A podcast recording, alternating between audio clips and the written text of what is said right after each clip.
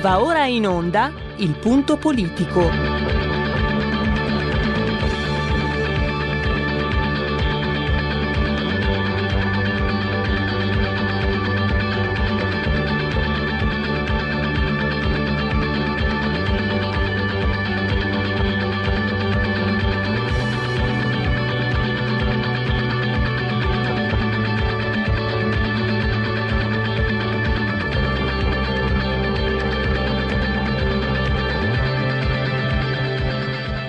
Ma se non state attenti, i media vi faranno odiare le persone oppresse e amare quelle che opprimono.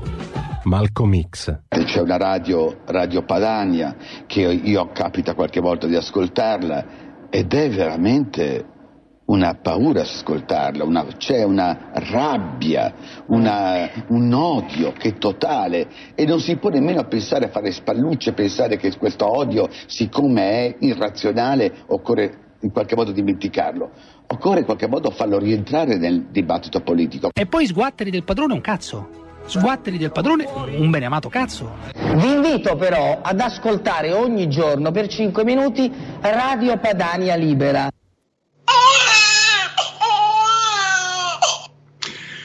Oggi parleremo di giustizia, di ambiente, di ussoli e di surrealismo. Velocemente la... Ah, e ci sarà anche nella rubrica eh, Dite la vostra cosa ne pensate dell'ultimo caso che ha riguardato Laura Boldrini.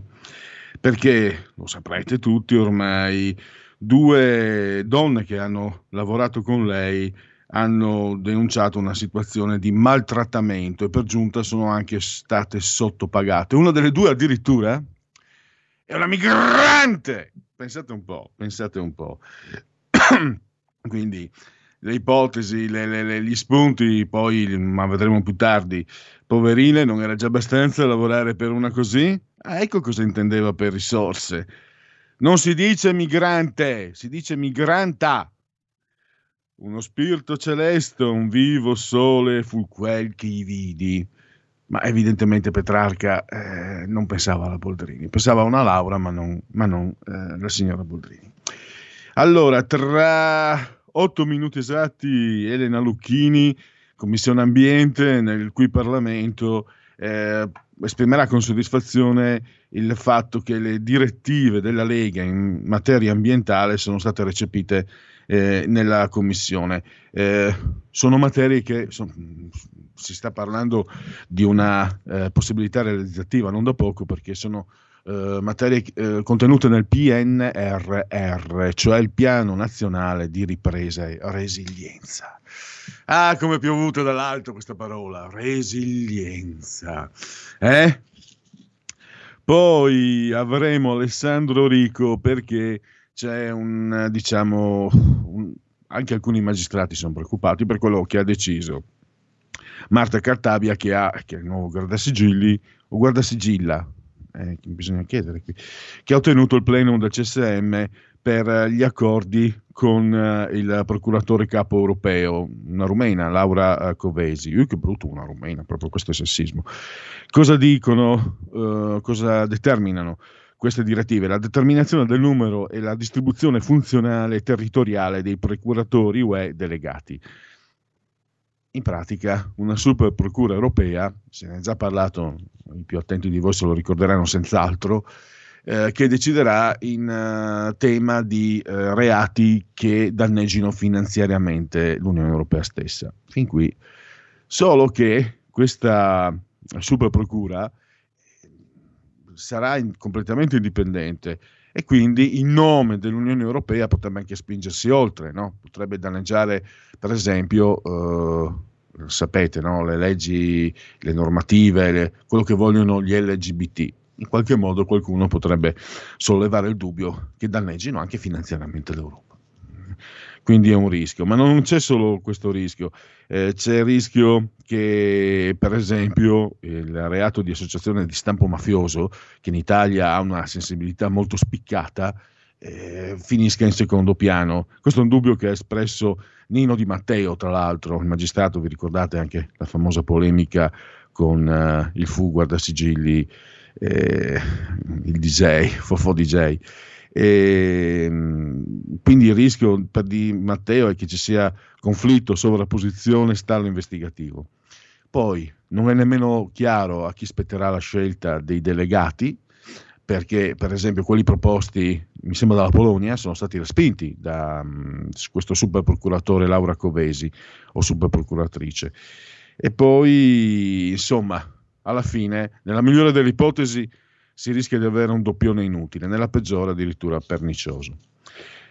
Andiamo avanti con Francesco Borgonovo nello speciale terza pagina, eh, ritorniamo sullo Ius Soli perché in questa sua continua recherche di Francesco, vice direttore della Verità, eh, oggi eh, ha mh, mm, citato uno scrittore, un pensatore francese, morto nel 1994, Guy Debord, che nel suo La società dello spettacolo del 1971 anticipava i tempi, eh, spiegava come ehm, la società francese ed europea più in genere fosse ormai preda di temi alla moda, come per esempio l'inquinamento e l'assimilazione. Ma pensa un po'. Ah, pensa un po', pensa un po'. Cioè, Greta eh, era già nata nel 1971.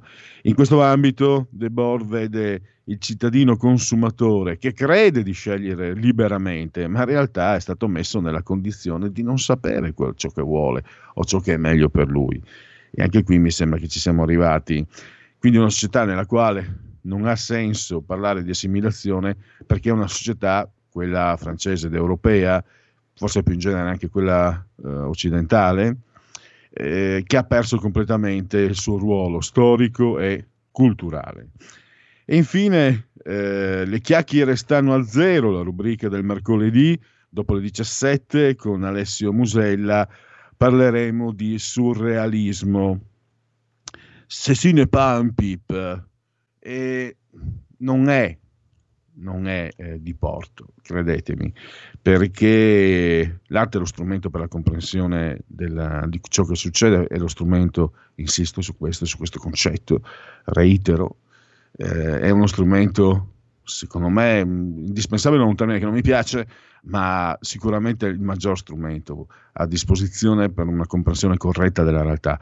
E noi scopriamo con il surrealismo, tra l'altro nel 1921 ehm, André Breton pubblicò quella che è considerata la prima opera, un, quasi un manifesto, non era il manifesto, il manifesto del, del surrealismo uh, viene redatto nel 1924, ma il libro di Le Champ Magnétique di André Breton è considerata la prima opera surrealista.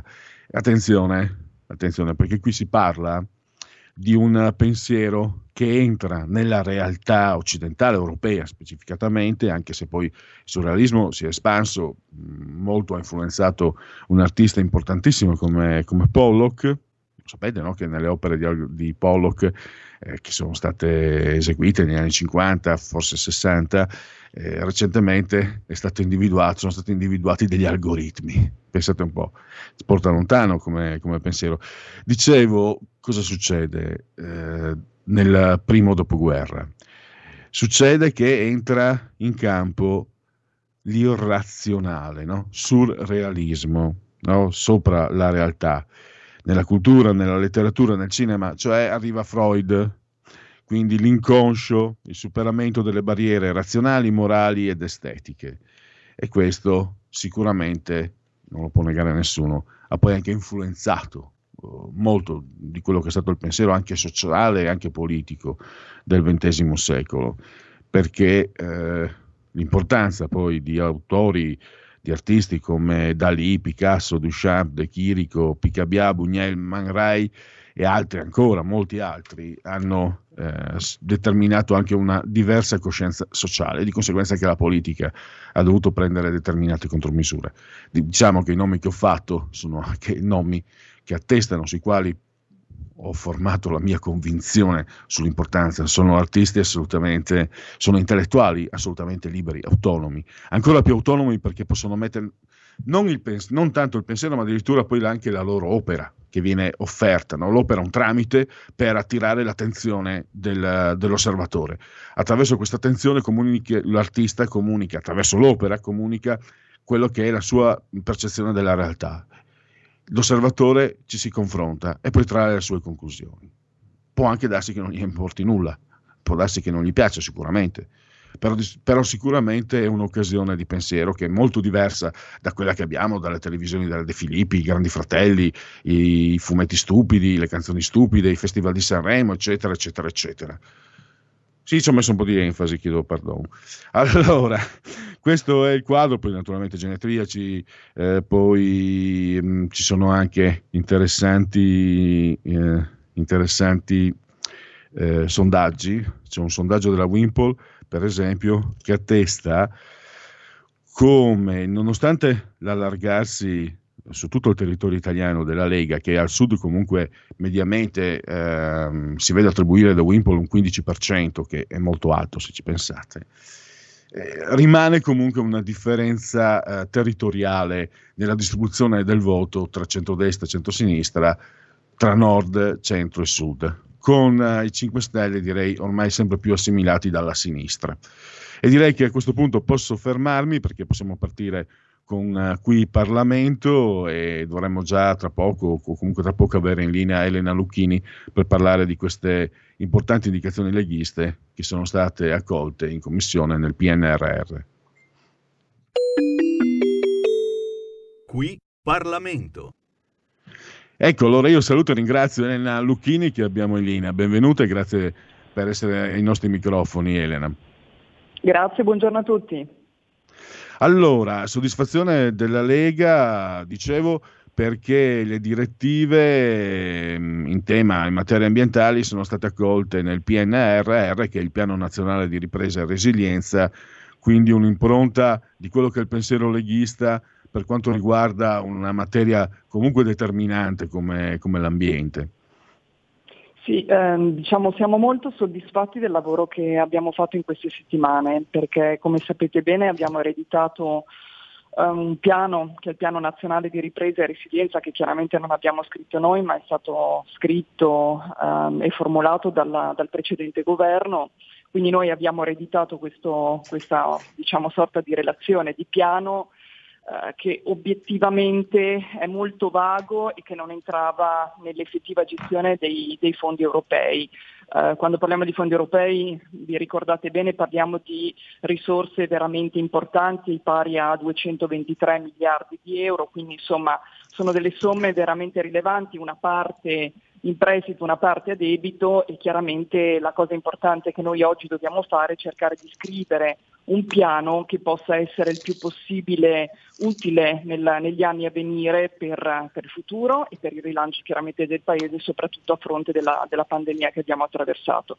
Quindi insomma quello che abbiamo fatto nelle ultime settimane è cercare di prendere questo piano che era parecchio lacunoso e cercare di andare a implementarlo, modificarlo, integrarlo in modo tale da avere veramente un, un piano migliorativo da poter poi presentare al governo.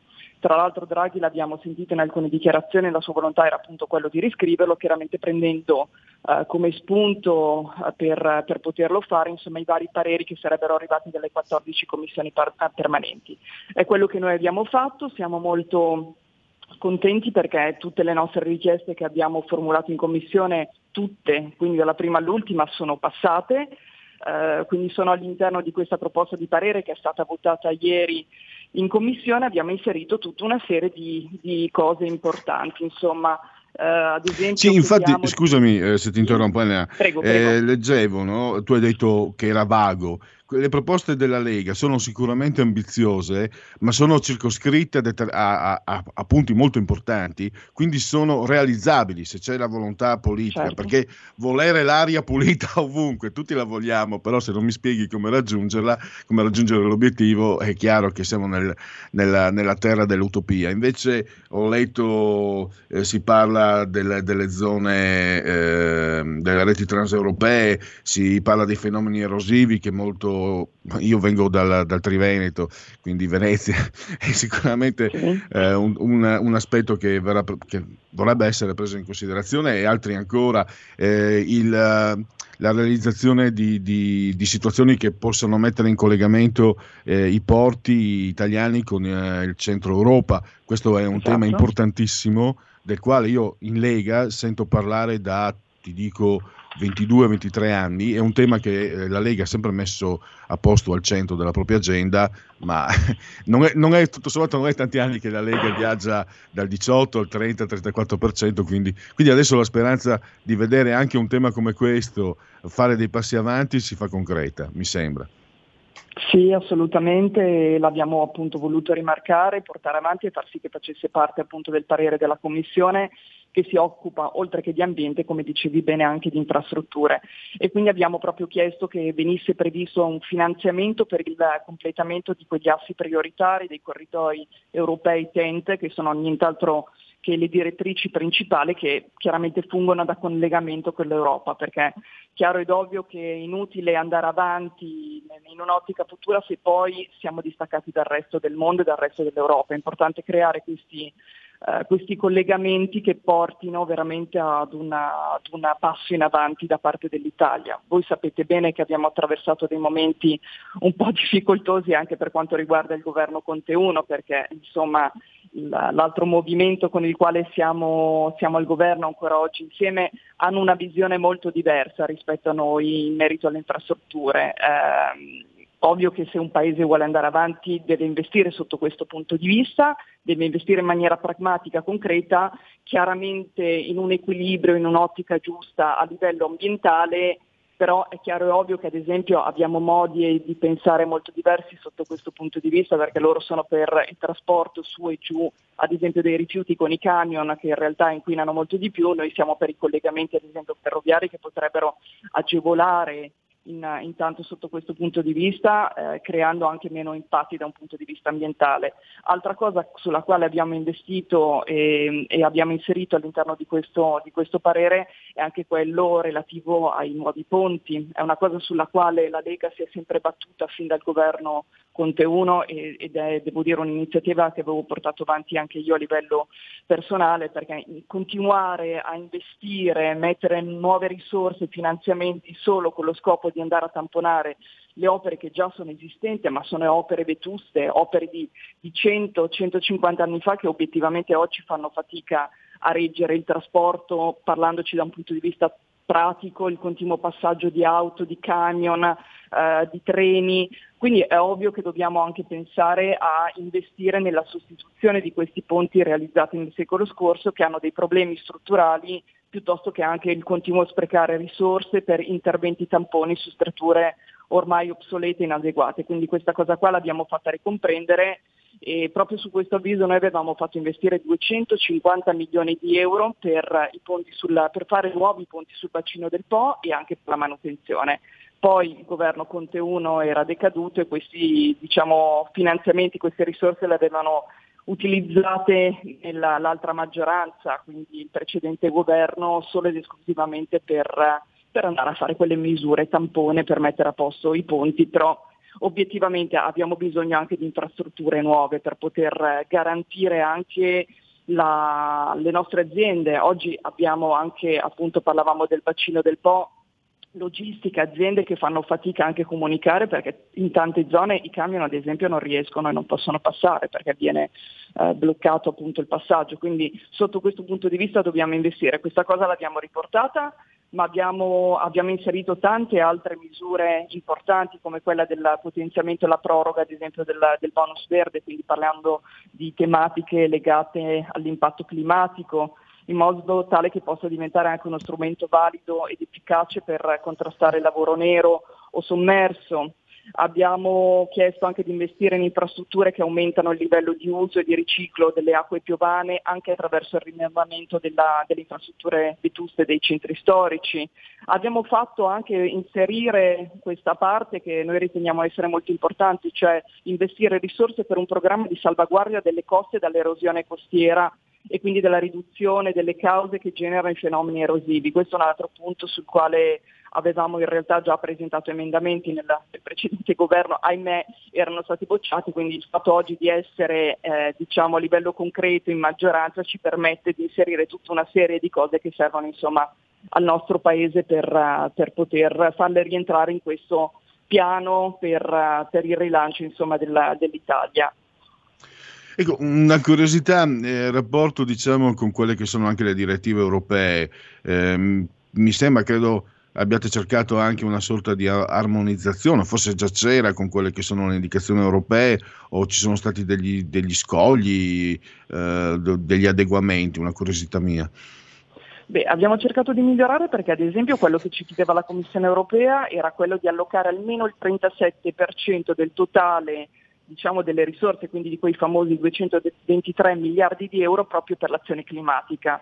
Noi abbiamo preso in mano questo, questo piano ereditato appunto dalla, dalla, vecchia maggioranza e abbiamo scoperto che solo il 31-32% era destinato a questo ambito, quindi abbiamo cercato di ampliare inserendo più misure in modo tale da raggiungere poi i target climatici che l'Europa ci chiede di raggiungere al 2030, cioè quello della riduzione almeno del 40% delle emissioni di gas a effetto serra, una quota di almeno il 32% di energia rinnovabile, un miglioramento del 32,5% dell'efficienza energetica e abbiamo inserito appunto tutta una serie di punti con l'obiettivo di raggiungere questi, questi obiettivi, anche prendendo in considerazione quelli che sono stati gli ultimi passaggi, perché ci sono stati anche dei degli ultimi passaggi a livello di Consiglio europeo dove hanno posto dei nuovi obiettivi come Unione Europea, ad esempio io dicevo poc'anzi 40%, oggi invece l'Europa si sta muovendo ponendo un nuovo obiettivo che è quello del 50% di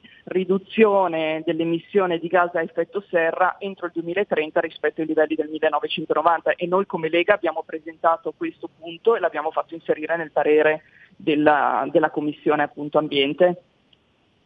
Ecco, un'ultimissima prima di lasciarti i tuoi impegni eh, domanda. Il fatto che eh, bene o male si debba avere a che fare con l'Europa, no? visto che bene o male i soldi arrivano da lì, è un vantaggio sì. nei confronti della burocrazia, perché allora qui i soldi ci sono, le indicazioni ci sono. In Italia sappiamo che poi c'è la burocrazia e esatto. eh, evapora tutto.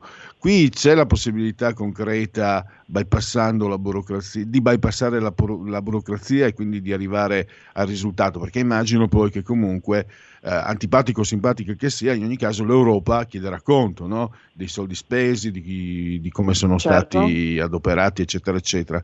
Quindi questo potrebbe agevolare anche per il fatto di avere eh, direttive chiare come quelle che la Lega ha presentato, mi sembra, la, il conseguimento dell'obiettivo.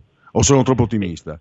Diciamo che l'Europa ha chiesto anche di attuare tutta una serie di piano di riforme congiuntamente a queste misure eh, che sono contenute nel piano appunto nazionale eh, quindi del, del, recovery plan italiano. Quindi di pari passo non solo si dovranno chiaramente destinare, adesso noi abbiamo previsto di destinare un tot numero di risorse a, se, a seconda chiaramente delle, delle varie linee d'azione che stavo citando prima, ma devono anche essere accompagnate da un piano di riforme, perché è chiaro e ovvio che se per costruire un'infrastruttura ci vogliono eh, 10-20 anni, è chiaro e ovvio che non ci stiamo dentro con i tempi. Quindi questa è una cosa che stiamo chiedendo a gran voce anche come Lega, che, che, ci sia chiaramente un cambiamento sotto questo punto di vista anche per quanto riguarda il codice degli appalti. Noi abbiamo già cercato in passato di togliere un po' di maglie di questa burocrazia in modo tale da snellire e cercare di, di migliorare sicuramente tutte quelle che sono le, le procedure e togliere, tagliare il più possibile eh, tutta questa parte burocratica, io credo che andremo in questo verso perché insomma stanno, stanno arrivando dei buoni segnali anche da parte della, diciamo, degli, altri, degli, altri, movimenti che fanno parte di questo governo. Ecco, eh, Lucchini, scusa, al volo, al volo, siamo al termine. Eh, oggi ho letto che mm, la Corte dei Conti suggerisce di bypassare l'ordine, eh, il codice degli appalti proprio per l'impiego dei fondi del Recovery Fund, appunto. Questa mi, è una buona notizia, mi sembra. Beh, noi lo chiediamo da qualche anno, anzi io mi ricordo ero relatrice dello sblocca cantieri qua alla Camera dei Deputati avevamo presentato un emendamento fortemente voluto dal, dal segretario Matteo Salvini eh, dove chiedevamo assolutamente la sospensione per due anni del codice degli appalti, proprio per far ripartire le opere e tutte quelle infrastrutture i cantieri che sono bloccati e sono fermi ormai da troppo tempo. Quindi se la Corte dei Conti si muove in questo verso vuol dire che la pensiamo allo stesso modo e quindi ben venga. Benissimo, ringrazio davvero allora ancora Elena Lucchini per la sua disponibilità e anche per la grande chiarezza nell'esposizione. Elena, ti ringrazio Grazie davvero e risentirci presto. Grazie, buona giornata. Buongiorno.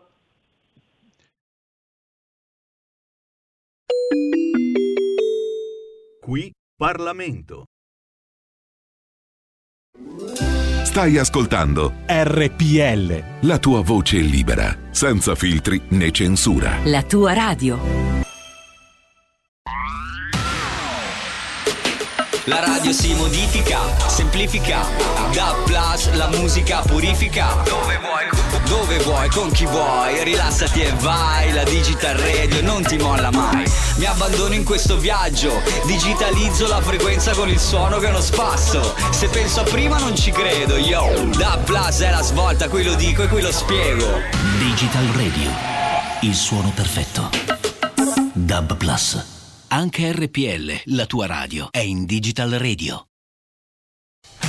Porta con te ovunque RPL la tua radio. Scarica l'applicazione per smartphone o tablet dal tuo store o dal sito radiorpl.it. Cosa aspetti?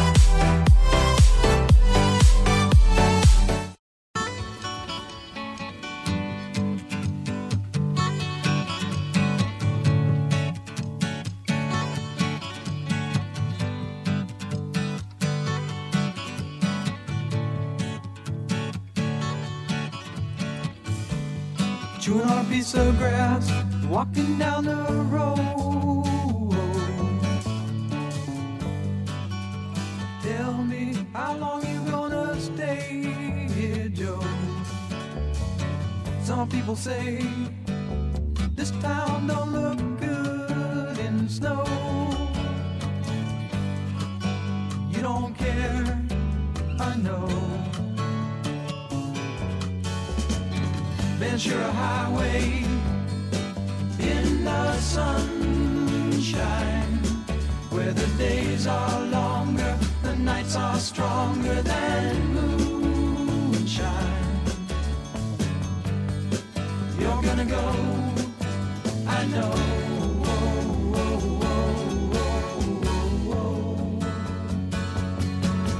Cause a free wind is blowing through your the days surround your daylight there. Seasons crying, no despair. Alligator lizards in the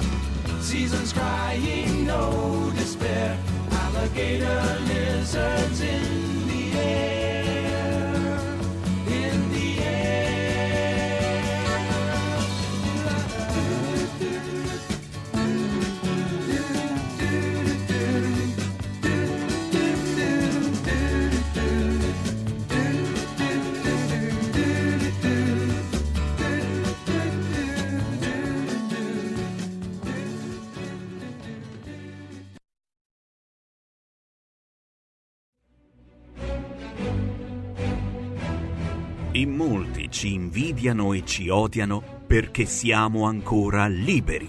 Segnati il nuovo IBAN per i tuoi bonifici. IT 89 R 08453 01602 000 000 101971 presso la Banca di Credito Cooperativo di Milano SC. Diventa nostro editore. IT 89 R 08453 01602 000 000 10 19 71.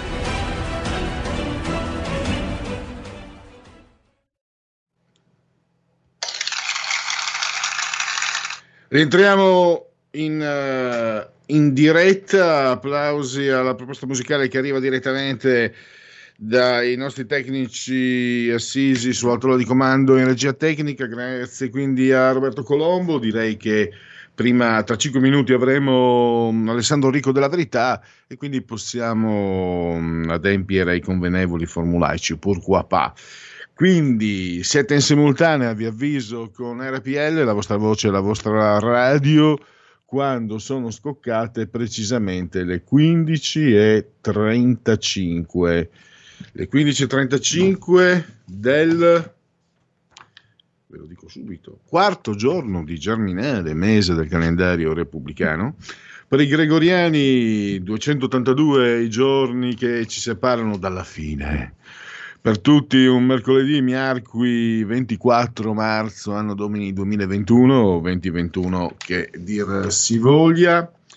Le temperature le temperature ci dicono 17.1 gradi centigradi oh, è salita quindi eh, sopra lo zero esterna 23 invece la temperatura eh, interna Roberto Colombo sottoscritto separati dal livello del mare da ben 95 metri, l'umidità invece 39%, 1019.6 millibar la pressione. E mi raccomando, come sempre, dal cuore un abbraccio forte, forte, forte, forte alla signora Clotilde, alla signora Carmela, alla signora Angela. Loro e molti altri ci ascoltano dal televisore. Il numero magico è 740, questa è la corretta sequenza che poi potrete leggere come volete, 740, 740, comunque 740. E naturalmente tanti sono i modi per raggiungerci e seguire RPL, il, naturalmente il sito online l'applicazione iOS e Android che vi permettono di ascoltarci direttamente dallo smartphone, dall'iPhone, dalla smart TV, dal tablet, insomma da, da dove volete, anche da Alexa, accendi RPL Radio, passaparola ve ne saremo riconoscenti.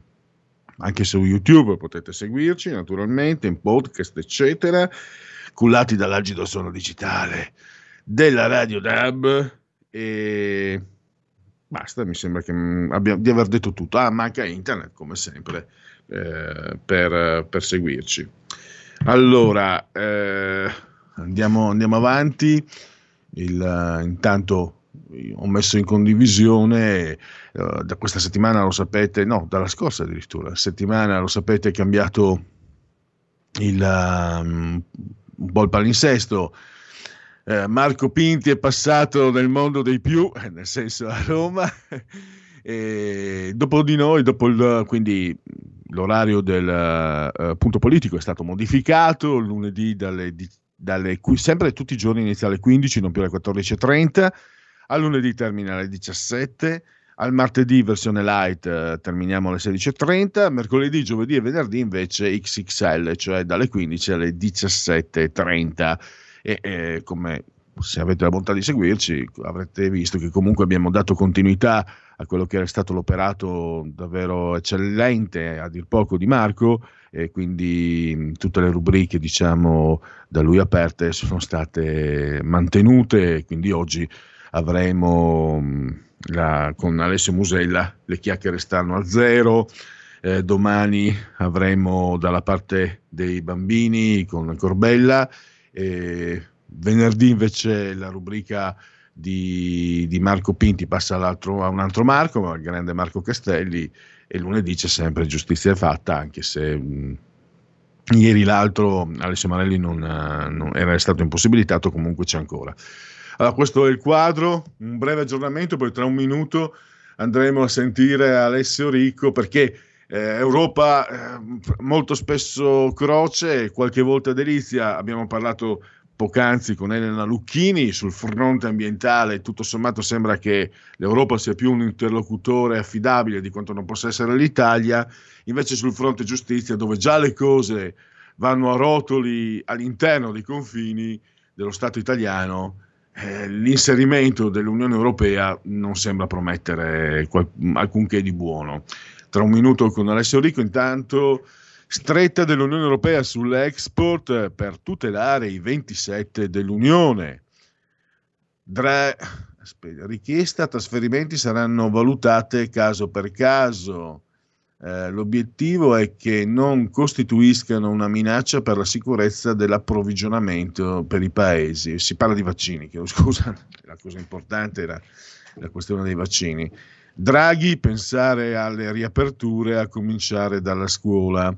Mandati in Asia ad Anagni, lotti AstraZeneca per il Belgio, Merkel chiede scuse ai cittadini sul lockdown. Errore mio, Berlusconi in ospedale da lunedì per problemi di salute.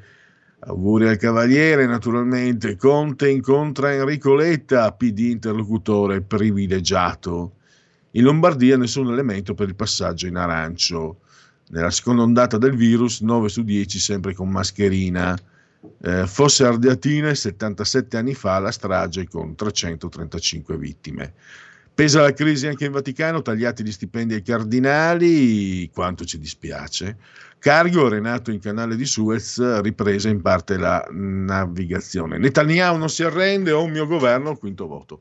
Con questa notizia direi che possiamo chiudere la parte degli aggiornamenti e passare a una notizia che è stata trattata da Alessandro Rico eh, che, di, della verità che credo sia già al nostro microfono.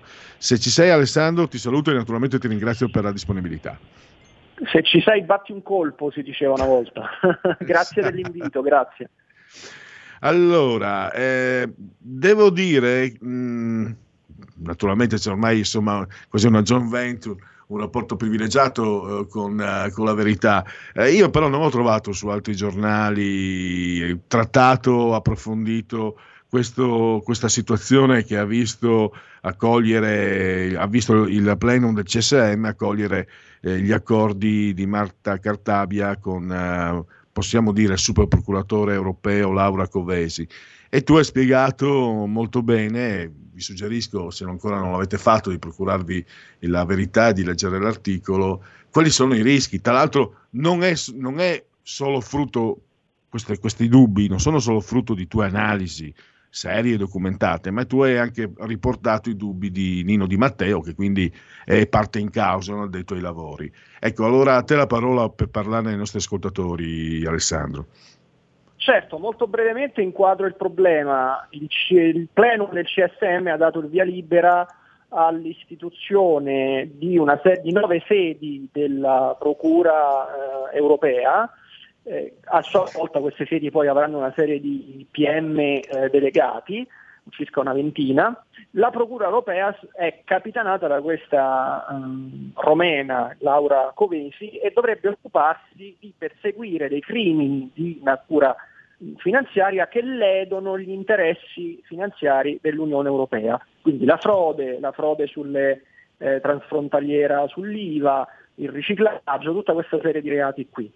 Ora, la prima cosa che viene da domandarsi è ma cosa ne sarà dell'autonomia, indipendenza, sovranità della magistratura italiana? La seconda domanda è ma veramente questa Procura europea aggiunge qualcosa a quello che già esisteva? Beh, io queste domande le ho fatte anche ad alcuni membri del CSM che poi hanno espresso delle perplessità eh, rispetto alla decisione che è stata presa persino il procuratore generale di Cassazione Salvi, che pure ha votato a favore, però nella sua eh, relazione ha sollevato comunque dei dubbi in merito poi all'attuazione concreta di questa, di questa decisione, ha spiegato che ci potrebbero essere dei problemi di uniforme interpretazione del diritto, eh, pur ricordando che comunque la Procura e il procuratore europeo dovrebbe agire in conformità con le leggi dei singoli Stati in cui opera. Però a questo punto io mi domando, ma allora se questo procuratore europeo agisce in conformità con l'ordinamento penale e anche con la procedura penale dei singoli paesi in cui opera, a che cosa serve? Cioè non rischia di trasformarsi in un doppione, perché poi, e l'ha detto il guardasigilli Cartapia, per far funzionare questa macchina bisognerà assumere personale e questi non è che lavorano da soli, quindi saranno altre spese che andranno fatte per le nuove sedi in cui ci sarà questa Procura europea. E, e, mi è stato detto, insomma, da un addetto ai lavori, beh, la differenza è che l'azione penale, in questo caso il procedimento, no, anziché averlo in mano il PM italiano, ce l'avrà in mano il procuratore europeo. Beh, a me non sembra questo grande progresso e questa è la migliore delle ipotesi. La peggiore delle ipotesi è che questa procura innanzitutto faccia grossa confusione nell'applicazione delle leggi, perché non esiste un codice penale europeo, ogni paese europeo ha eh, delle leggi differenti, per esempio Nino Di Matteo, che citavi tu, ha sollevato perplessità per quanto riguarda la lotta alla mafia, perché il reato di associazione mafiosa eh, è perseguito in Italia, non è perseguito in altri paesi europei. E allora che facciamo?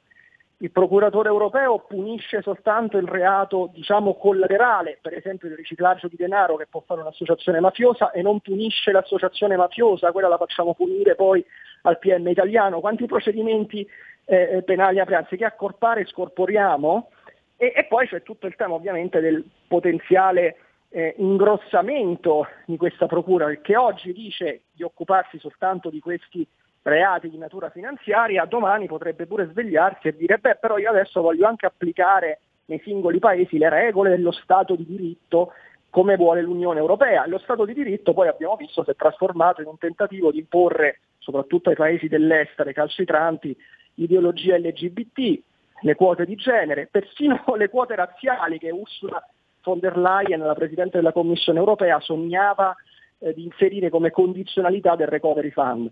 Quindi i dubbi sono davvero molti. E, e, tra l'altro se vogliamo applicare uniformemente la legge penale in tutti i paesi europei, eh, allora dobbiamo costringere i singoli paesi a uniformare i loro diritti, quindi un ulteriore, eh, dire, un ulteriore sgambetto alla sovranità nazionale, una cosa che sicuramente in questa fase non ci serviva affatto, tant'è che due consiglieri laici vicini alla Lega si sono, eh, si sono astenuti e si è astenuto anche Nino Di Matteo. Quindi secondo me le tinte sono piuttosto fosche e tra l'altro chiudo sottolineando che questa roba qui è uno dei portati dei grandi regali che ci ha fatto il Recovery Fund, perché è vero che il Recovery Fund ce l'hanno venduto come una, un pacchetto di aiuti eh, condizionato solo a una serie di riforme vendibili, per esempio eh, la sburocratizzazione, la digitalizzazione, l'ecosostenibilità. In realtà dentro il recovery fund c'è pure questa roba qui che ci chiedono, quindi la riforma della giustizia, altro che velocizzare i tempi della giustizia, altro che cambiare il CSM e quindi la selezione della magistratura, che sono priorità assolute. No, la priorità è fare la Procura europea. Secondo me siamo veramente di fronte a una classe dirigente che viene da un altro pianeta, da una realtà parallela. Ecco, stavo pensando mh, con ingenuità da parte mia, con semplicioneria. Pensavo, visto che secondo me, ma anche secondo molti parametri, la giustizia italiana eh, sta andando a rotoli non da oggi, che magari un confronto con l'Europa potesse trarre beneficio dopo aver letto il tuo articolo mi è venuto in mente questo, eh, Alessandro. Negli anni 90, credo fosse un pensiero prodiano di Romano Prodi, gli italiani vogliono l'Europa perché non si fidano dei, dei politici italiani, si fidano di più di quelli europei. Poi abbiamo visto che a partire dall'euro che ha impoverito il nostro potere d'acquisto e in più tante altre cose che in realtà affidarsi all'Europa non è stato conveniente per i cittadini. All'Europa della burocrazia, all'Europa di Bruxelles. Il concetto d'Europa chiaramente è molto più ampio e forse non andrebbe neanche accostato. E mi sembra che, dopo aver letto il tuo articolo, che anche per quanto riguarda la giustizia eh, si stia rischiando di, di seguire quel percorso.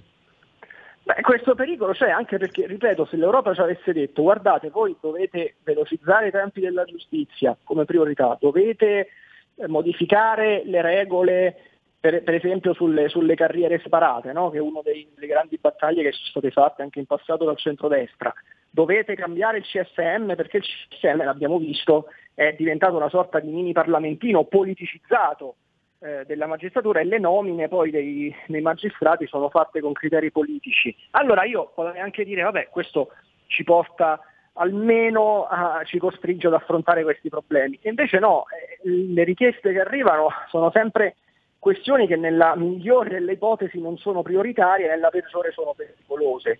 Quindi questo mi sembra un grosso, un grosso vulnus proprio del, dell'impostazione mh, del rapporto che c'è tra l'Italia e l'Unione Europea, in generale tra l'Unione Europea e gli Stati membri. Quindi sono perfettamente d'accordo con te. Eh, purtroppo quello che, che di primo acchito può sembrare un confronto utile si trasforma spesso in un'imposizione di regole assurde.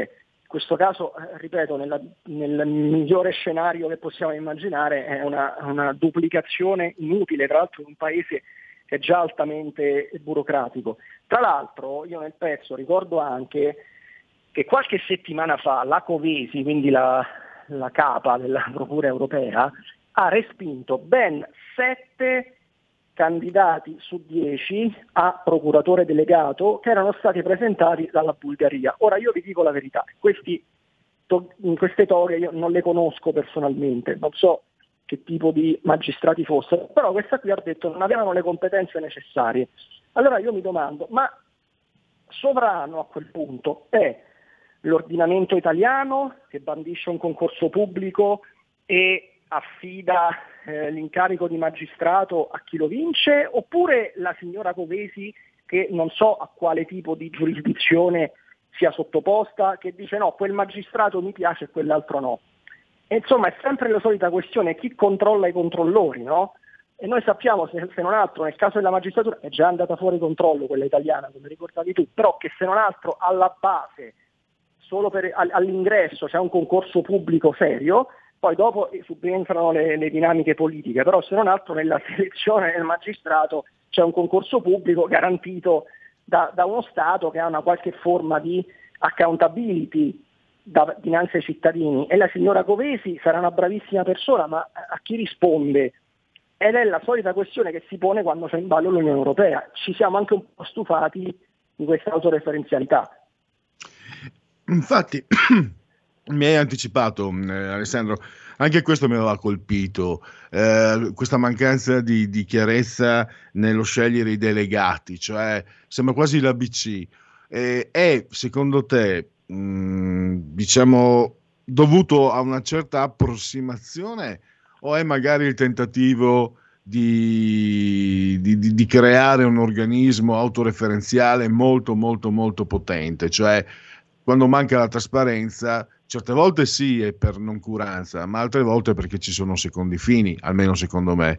Mm. In questo che caso è a tuo parere? Ma io temo che, che ci possano essere un po' entrambe le cose, cioè eh, per quanto riguarda l'approssimazione, ormai l'abbiamo visto, l'Unione Europea sui vaccini ha fatto quello che ha fatto e quindi non ci meravigliamo del fatto che questi eurocrati a volte possano essere molto pasticcioni molto pasticcioni. E sul piano invece del tentativo di creare un organismo che poi man mano si allargherà, e proprio questa è la paura che io ho rappresentato nel pezzo.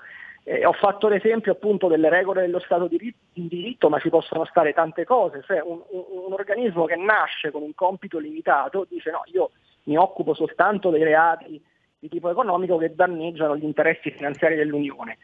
E dopodiché però eh, cosa mi impedisce di immaginare che questo organo, che questo organismo non si allarghi negli anni, non domani mattina, magari tra un anno, tra cinque anni, tra dieci anni, tra vent'anni. A un certo punto cosa faccio? Mi ritrovo un giudice onnicomprensivo che viene eh, controllato da una procura sulla quale io non, alcun, non posso esercitare alcuna forma di vigilanza? Eh, non lo so, mi sembrano veramente dei, ci sono dei potenziali sviluppi molto preoccupanti, secondo me, come molte delle cose purtroppo che avvengono da Bruxelles. Eh, mi sembra che mm, comunque in chiusura, mm, Rico, eh, credo che sicuramente quelli che sono i rischi che sembrano quasi inevitabili sono anche quelli denunciati, mi sembra, da De Matteo, eh, da Di Matteo, cioè sovrapposizione eh, conflitto e stallo. Eh, quindi io nella presentazione di, di, questa trasmissione ho detto che eh, nella migliore delle ipotesi eh, questa, diciamo, chiamiamola procura, super procura europea, nella migliore nella migliore delle ipotesi è eh, inutile, nella migliore delle ipotesi, un doppione inutile, nella peggiore è dannoso. Sì, il guaio è che eh, l'inutile si può trasformare già di per sé stesso in qualcosa di dannoso, perché poi qui eh, il problema di fondo è sempre il solito. L'Unione Europea nasce e fa nascere tutto ciò che da lei deriva con questa sorta di presunzione costruttivistica, per cui basta sedersi al tavolino, creare un, un ente allargando quindi il corpus burocratico delle istituzioni e, e, si mette in comune un problema, lo si affronta in modo comune.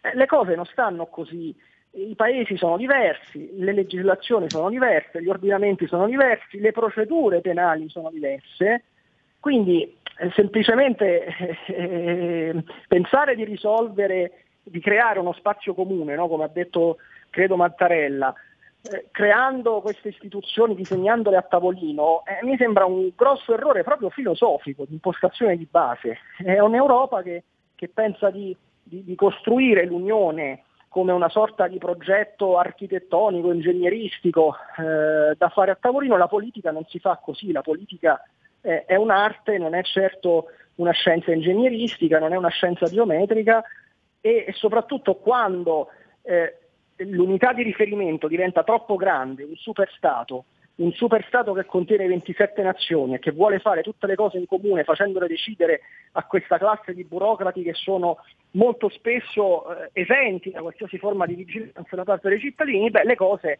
tendono ad andare male. Ce ne siamo accorti sui vaccini, ahimè, e temo che ce ne potremmo accorgere magari tra qualche tempo anche su questa questione della giustizia e della procura, della procura europea. Direi che possiamo concludere. Ringrazio ancora Alessandro Rico. La verità, se non avete ancora letto, procuratevi il numero odierno del quotidiano diretto a Maurizio Belpietro, anche mm, online, perché mm, le considerazioni sono molto importanti anche per quanto riguarda il nostro futuro. Grazie ancora Alessandro e risentirci a presto.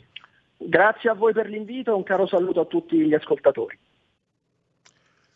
Dunque, abbiamo ancora tre minuti. Eh, se volete intervenire potete farlo, anche se non è scattata la rubrica. Eh, le, linee, le porte sono sempre aperte, come le linee telefoniche di RPL.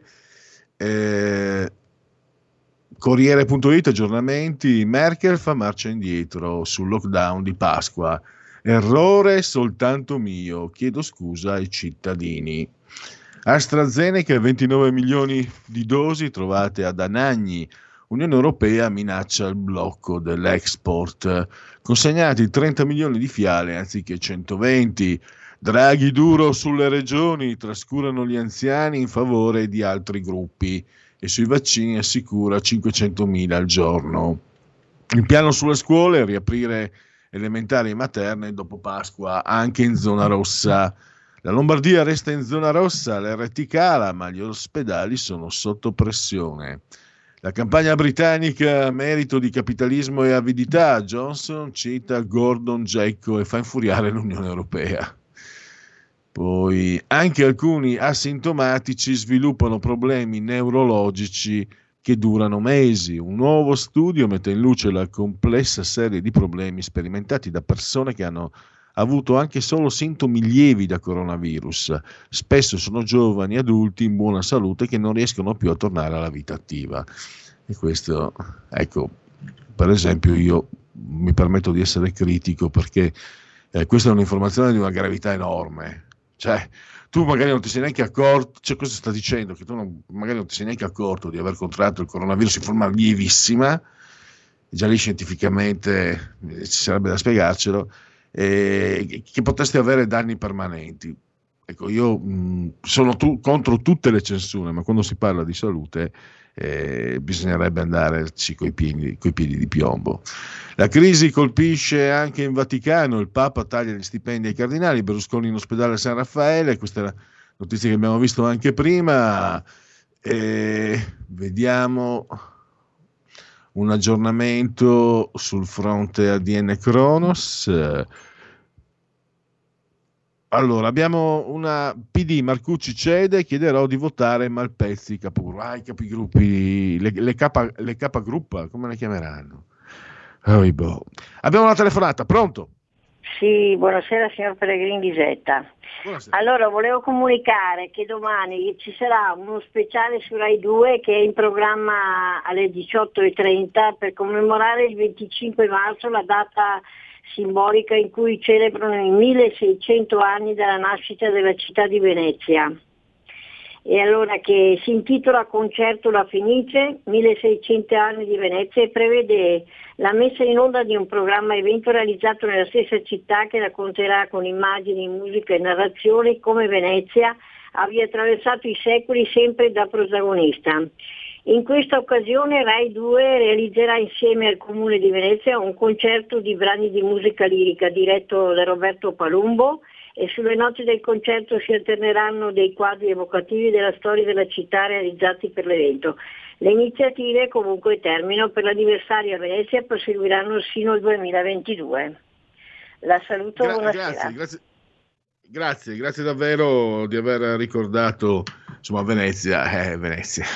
Quindi grazie per, per questa, per, per averci ricordato questo appuntamento. Grazie davvero e eh, andiamo verso lo speciale terza pagina con Francesco Borgonovo. Stai ascoltando RPL. la tua voce libera, senza filtri né censura. La tua radio.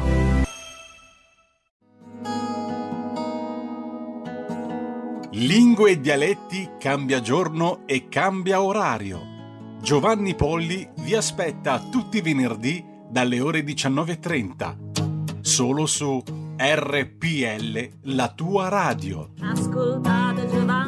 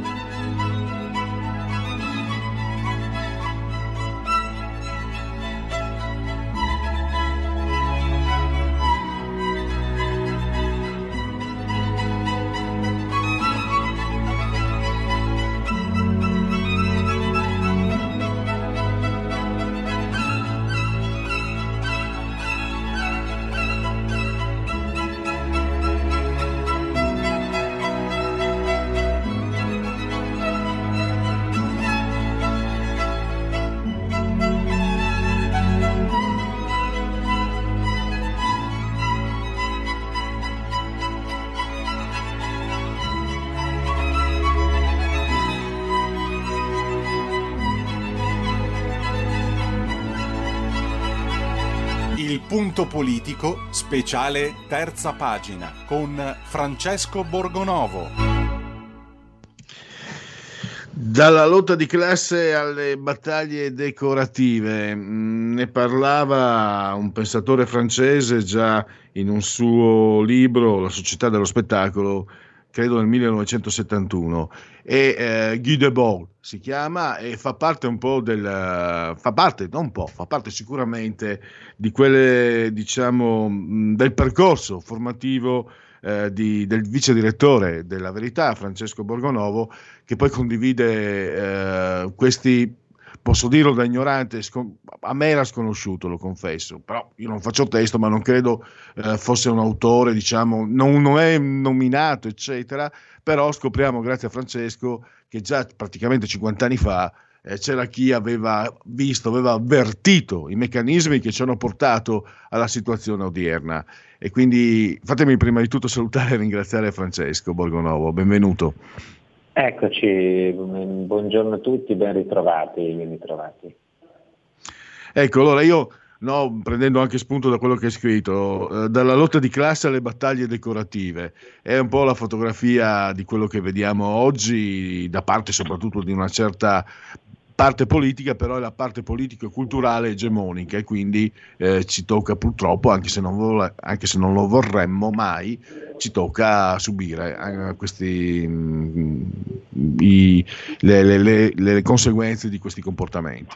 E Guy Debord lo aveva già anticipato, quindi eh, tu associ anche il suo pensiero a quello che è lo Ius Soli di, di cui si parla tanto in questi giorni per merito, di, merito tra virgolette, di Enrico Letta. No, eh, il punto è, è che Guy Debord è un eh, mito della sinistra intellettuale, lui è stato un comunista, si può dire sui generis, è stato fondatore dell'internazionale situazionista ed è ehm, autore di un saggio famosissimo che si chiama La società dello spettacolo e, e la società dello spettacolo è, è una cosa che ormai è entrata nel linguaggio comune, no? quando si parla anche della televisione, tutte queste cose.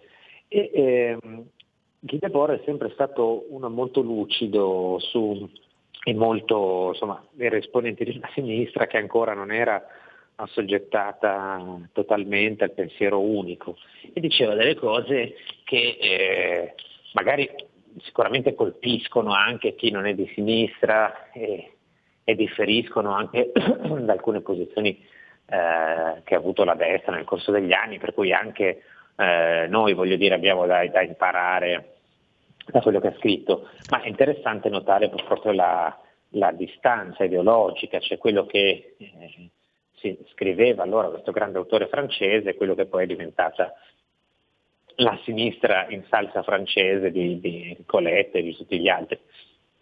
Debord parlava, ehm, ha scritto questa mol- mh, raccolta di saggi molto bella che è stata pubblicata da Eleutera, che è un editore milanese di orientamento diciamo anarchico. Ehm, e dentro ci sono degli scritti molto interessanti, uno in particolare io cito è quello sull'ecologismo, in cui Debord diceva eh, l'ecologismo sarà la nuova, sostanzialmente l'ideologia del, del futuro, e vedrete tutti, anche i padroni delle ferriere, parlare di ecologia, in realtà eh, questa cosa non servirà davvero a, a dare una svolta ecologica, sembra in qualche modo prevedere varie Greta, Thunberg e quant'altro. E poi c'è un pezzo secondo me fenomenale sugli immigrati in cui dice una cosa molto semplice, dice cioè, è inutile che noi stiamo lì a discutere di quanti immigrati possiamo far entrare. Dice noi siamo una società che sta morendo, che non eh, riconosce più i propri valori, non conosce neanche più la propria lingua, la propria cultura e quindi sostanzialmente non siamo in grado di integrare nessuno. Cioè noi è inutile che cioè, oggi si dibatte dello Ius Soli, no? facciamo venire, facciamo diventare italiani questi giovani così quando avranno la cittadinanza si sentiranno appunto eh, italiani, non avranno più problemi e mm, in realtà lui dice non serve a niente perché se una civiltà non ha, non ha più coscienza di sé, cioè è, e, e scarica, no? Non, non- non riesce, dice, non riusciamo nemmeno a integrare i nostri ragazzi. Cioè i nostri ragazzi ormai non sono più europei, sono- fanno parte, lui dice sono americanizzati, in realtà sta parlando della globalizzazione, dice sono tutti uguali, dappertutto si interessano solo, è difficile dargli torto, cioè basta vedere insomma, questi ragazzi, i teenager così come si chiamano oggi, eh, gente che non legge un libro, gente che si abbevera in tutte le stesse serie televisive che riportano sempre gli stessi contenuti, questo è un po' il punto, insomma. E lui dice, noi di fronte a questo sfascio di civiltà come possiamo pensare che far venire della gente da fuori e di trasmettergli un qualche tipo di cultura? Ed è una roba, eh, insomma, rispetto alla sinistra di oggi che continua a menarla con queste cose, integrazione, Ius Soli, è una, una posizione rivoluzionaria davvero. Ecco, sto mm, pensando anche in base a quello che stavi dicendo, che mm, in barba alla mia ignoranza stiamo parlando invece di un autore anche conosciuto e importante. Beh, meglio così, no? Se, se- se si abbatte una, una barriera di ignoranza è sempre una- un'occasione guadagnata. Stavo pensando però che questo tipo di, eh, questi protagonisti, eh, questo tipo di pensiero non è stato più nemmeno marginalizzato perché qualcosa emergeva, per esempio, negli anni 90 di, da, diciamo, di, questo, di questo ordine mentale di analisi. Questi sono proprio stati cancellati, no? E anche questo è un tuo merito, perché poi tu sei un giornalista che va anche in televisione, si occupa di politica in prima linea, ma il fatto appunto proprio che non eh, diciamo un addetto alla terza pagina, ma un giornalista di politica ci faccia conoscere questi autori. E- è, importante perché appunto penso che tu mi possa confortare, sono marginalizzati dalle loro stesse origini, da, da sinistra, e si capisce anche il perché. Ma eh, guarda, il problema è che poi tanta gente manco di legge, cioè eh, che uno dire, non è necessario leggere dei libri, per l'amor del cielo, non è che chi non legge dei libri sia inferiore. Eh, però diciamo da quelli che fanno sempre i maestrini nelle superiorità morali ci si aspetterebbe una riflessione un po' più seria su certi temi, no? Eh, ci sono degli autori che si scoprono di sinistra, perché io penso che anche a sinistra ci sia un patrimonio di idee interessante da approfondire. E autori come De Boer che danno una posizione diversa, aiutano, fanno parte del dibattito, vanno sentiti no, per, per discuterne. E, ed era, lui è stato uno di quelli che hanno, ci hanno visto lungo, cioè hanno capito come sarebbe cambiata la sinistra. Poi lui non è che volesse, voglio dire, ripristinare, lui sicuramente era un antimoderno, ehm, cioè era uno che non amava la globalizzazione, non amava la modernità, mh, non amava un certo decadimento anche etico in, in giro. Poi non è che volesse una restaurazione religiosa o i valori tradizionali, restava un uomo di sinistra. Eh, dopodiché però aveva diagnosticato perfettamente alcuni, alcuni problemi. E, e il fatto che sia stato messo da parte, perché si cita solo quello che fa comodo di questi autori, no, un po' da tutte le parti ovviamente, Eh, però è rimasto così. La sinistra che, che- che legge queste cose, che ancora le sostiene, è marginale, perché esiste ancora oggi una sinistra che si oppone per esempio all'immigrazione di massa, solo che eh, non è quella di potere. Al potere ci sono i liberal, che sono quelli che eh, ammantano di valori, tra virgolette, di sinistra l'ideologia neoliberista, sono quelli che eh, in realtà tifano il mercato, non sono più comunisti, sono un'altra cosa che secondo me alla fine è anche peggio da tanti punti di vista. E, ehm, e questo è quello che, che, appunto stiamo, stiamo assistendo. Io sono rimasto colpito comunque, oltre che dalla diciamo, situazione Ius Soli, anche dal, dal- dal tema dell'inquinamento, perché è sempre stato portato avanti, secondo me, eh, devo dire, trovo conforto no? nel vedere che un pensatore autorevole come De Boer aveva già anticipato, perché anche personalmente, ma io penso che per molti, forse anche per questo, perché se ci pensiamo, prendiamo la conclusione, ti lascio libero, eh, Francesco, il tema dell'ambiente, abbiamo già accennato altre volte, riguarda tutti ed è serissimo. Il fatto che non sia condiviso è che è probabilmente perché è stato portato avanti da alcuni come fosse una moda o addirittura in modo strumentale. No? Non è mistero che negli anni 70 il nascente Movimento Verde sia stato occupato, diciamo, mh, funzionari del PC è un'espressione forse non corretta o appropriata, però sicuramente diciamo che eh, ci sono anche delle testimonianze in questo, non, non me lo sto inventando.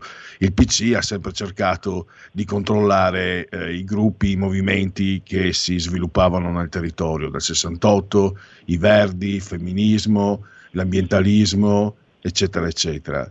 E, mh, poi le conseguenze sono quelle che vediamo oggi. Ma sì, questo è stato, è vero, un'occupazione anche ideologica poi nella pratica, nel senso che li hanno emarginati, li hanno cooptati. Eh, nel 68 e negli anni seguenti ci sono state delle cose che andavano in una direzione sbagliata, secondo me molto pericolosa. Poi ci sono stati anche come dire, delle, dei rigurgiti di, di, di libertà rispetto a, a una certa come dire, farraginosità, una certa legnosità delle, delle, delle, idee borghesi di allora, diciamo così, no? e, e, quindi alcuni autori, un po' fuori dal coro, come si dice, eh, hanno tirato fuori delle cose interessanti, sia a destra che a sinistra, perché a destra per esempio uscì tutta la Nouvelle Droite di Alain de Benoit, il discorso sulle piccole patrie, sull'indipendentismo, cioè c'erano tante cose anche vitali. E purtroppo è prevalsa una parte del, del 68, cioè quella dei, appunto, la, la fantasia al potere che è diventata classe dominante con l'idea, uno degli slogan di quegli anni lì era vogliamo tutto e infatti se lo sono preso se lo sono preso e sono diventati la classe dominante e hanno continuato a fare quello che volevano, cioè in realtà il 68 più che una questione realmente politica di sinistra abbiamo scoperto che fu una sorta di ribellione giovanile, diciamo vogliamo fare quello che ci pare e, e, quella classe dirigente di sinistra ha continuato a fare quello che gli pare al servizio di un sistema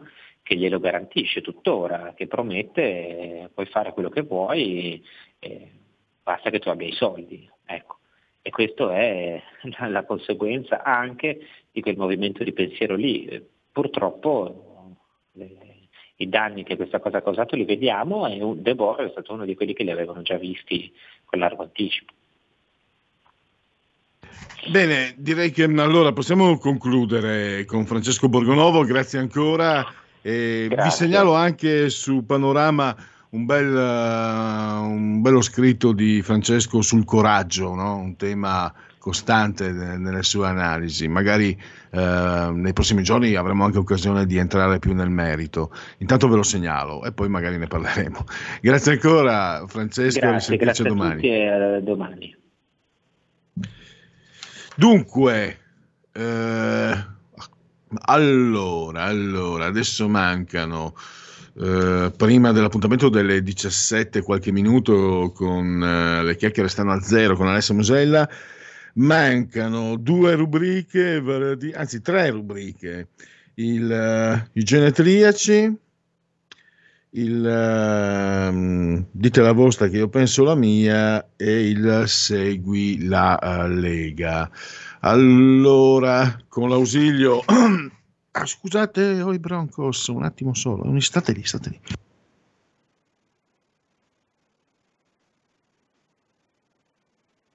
E scalciavano fuori dal corral. Allora, io direi con l'ausilio della regia potremmo intanto esaudire eh, una prima eh, rubrica, vale a dire eh, Segui la Lega eh, appena è pronta la sigla direi che eh, possiamo appunto eh, ricordarvi quali sono gli appuntamenti con la Lega e con gli esponenti politici. Segui la Lega è una trasmissione realizzata in convenzione con La Lega per Salvini Premier. Eccolo lì, di lui mi fido. Doppio Salvini, pollice alla Fonzi e pugno stretto in senso di forza, è un pugno sportivo. direi a, a mia interpretazione. E, molto empatico, molto comunicativo. legaonline.it, eh, scritto legaonline.it. Da lì lo dico sempre, lo ripeterò sempre, vi potete iscrivere alla Lega Salvini Premier. Molto semplicemente, fornitevi del codice fiscale se non lo avete memorizzato, ci sono molti che lo hanno memorizzato. eh. E poi altri dati da compilare online, 10 euro da versare anche attraverso il comodissimo sistema PayPal, anche senza essere iscritti a PayPal naturalmente, e poi vi verrà recapitata per via postale alla vostra magione la tessera di Lega Salvini Premier. Adesso invece eh, c'è ancora qualche, qualche Broncos eh, che vuole che scalpita. Dunque, gli appuntamenti te- radio televisivi, in questo caso eh, questa sera televisivo, proprio lui, Ipse, Matteo Salvini. Lo potrete vedere e auscultare questa sera alle 21.30, quindi eh, 21.30, rete 4 è l'emittente, la trasmissione si intitola Stasera Italia con Matteo Salvini alle 21.30. Sempre oggi più tardi vi spostate, quindi avrete modo e agio di seguire entrambi alle 23.20, quindi quasi due ore dopo, un'ora e 50 dopo. Vi spostate su Rai 2, la rubrica si chiama Restart, Restart. L'ospite è Luca Zaia, quindi niente proprio di meno che il presidente della regione Veneto. Andiamo avanti con domani, domani sera alle... Qui aspettate un attimo, come, come la mettiamo qua? Qui, è qui, è qui, è qui, è qui, è qui, è qui, è qui, è qui, è qui, mi viene il dubbio. Perché? L'ora è lo... le- voi magari per non, per non sbagliarvi eh, seguite sia stasera che domani, perché le 0.30 tecnicamente eh, 0.30 è giovedì, ma dal punto di vista comunicativo 0.30 se mi dicono giovedì a mezzanotte 30 dov- anche se mezzanotte 30 di giovedì credo sia già venerdì comunque qui c'è scritto io vi riporto Pellegrini leggi quello che c'è scritto e fai meno casino allora giovedì 25 marzo alle ore 0030 Rai 1 addirittura con eh, con, con eh, Bruno Vespa, Riccardo Molinari, il presidente dei parlamentari leghisti a Montecitorio. Ovviamente la trasmissione non può che essere porta a porta, quella che molti ormai chiamano la terza Camera. Eh, beh, molti governi, molte alleanze, molte, molte cose sono state fatte, vi ricordate? Berlusconi, D'Alema, eccetera. Eh, dunque, porta a porta Rai 1, Riccardo Molinari. Giovedì ore 0.30 e io leggo quello che sta scritto, altri pensieri non è meglio che non ne faccia per non ingenerare discussione, ambiguità di comprensione. Sabato invece non ci sono dubbi alle ore 21, alle 9 di sera, eh, radio, radiofonicamente, quindi potete auscultare il sottosegretario all'istruzione Rossano Sasso, dove a Radio Cusano TV. Ah no, aspetta un attimo, perché se Radio Cusano TV potrebbe anche essere... eh, sinceramente io non, eh, non ce l'ho tra i canali memorizzati Radio Cusano TV, quindi potrei... non vorrei anche qui ingenerare eh, confusione. Eh, comunque Radio Cusano TV, alle 21 Rossano Sasso, quindi sentirete sicuramente anche gli aggiornamenti molto interessanti, molto importanti sul fronte scolastico, perché dopo quello che è successo con Azzolina. A proposito, eh, questa ve la dico dopo, facciamo chiudere la rubrica, poi vi dico quello che è successo con Azzolina. Segui la Lega è una trasmissione realizzata in convenzione con La Lega per Salvini Premier. Ecco, se vi ricordate, eh, abbiamo vissuto molto, no? con il favore delle tenebre, abbiamo vissuto situazioni piuttosto di regime per certi aspetti, ma sul serio. Per esempio, un dirigente scolastico, eh, il cognome meridionale ma era di Padova, nel Veneto, si era permesso di criticare l'operato dell'allora ministro dell'istruzione Azzolina. Io mi ricordo che mh, si parlava addirittura, non vorrei sbagliare, ma di procedure penali, qualcosa del genere, cioè cose pesanti, ma comunque anche provvedimenti disciplinari. E io ero rimasto anche incuriosito, ero andato a vedere, pensavo magari no, può succedere, perché per esempio quel docente universitario che si eh, rallegrò per la morte dell'europarlamentare della Lega, a lui non successe nulla, vi ricordate? O l'ho citata ieri, la docente, la professoressa eh, Vercellese di Novara, no? Che si rallegrò per l'uccisione del carabiniere Cercello, uno di meno, non aveva lo sguardo nemmeno tanto intelligente, non ne sentiremo la mancanza, non è successo niente, però pensavo magari fosse accaduto in un ambito, può succedere credo f- su Facebook, eh, le voci del Sen fuite che adesso lasciano anche traccia scritta con i nuovi social, nuovi, sono vent'anni quasi che sono fuori.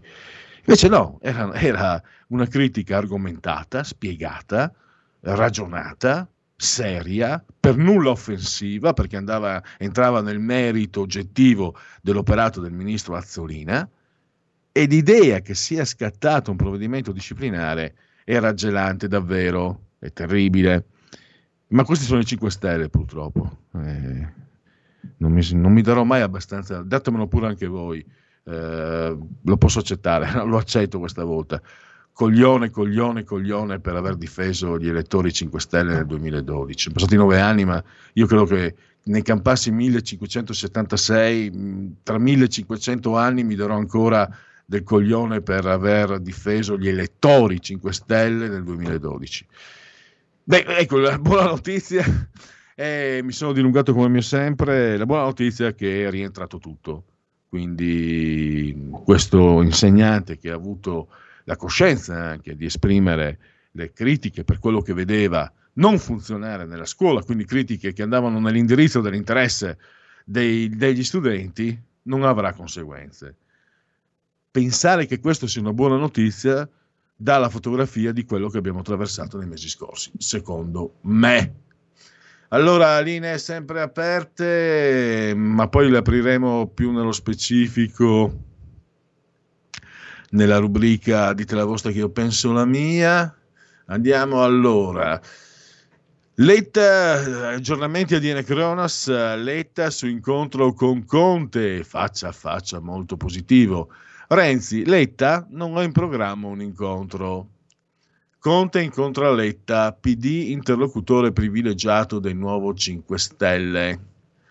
Eh, M5 Stelle, Trizzino lascia il movimento, Covid, scuole e vaccini, cosa ha detto Draghi al Senato? Allora, Leonardo serie TV, Adinolfi, bacio Omo e tassa a nota lobby.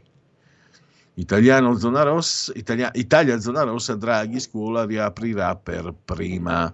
Condono fiscale, Bersani, veleno a piccole dosi è sempre veleno. Penso che Draghi lo sappia, tra, tra le altre cose costa.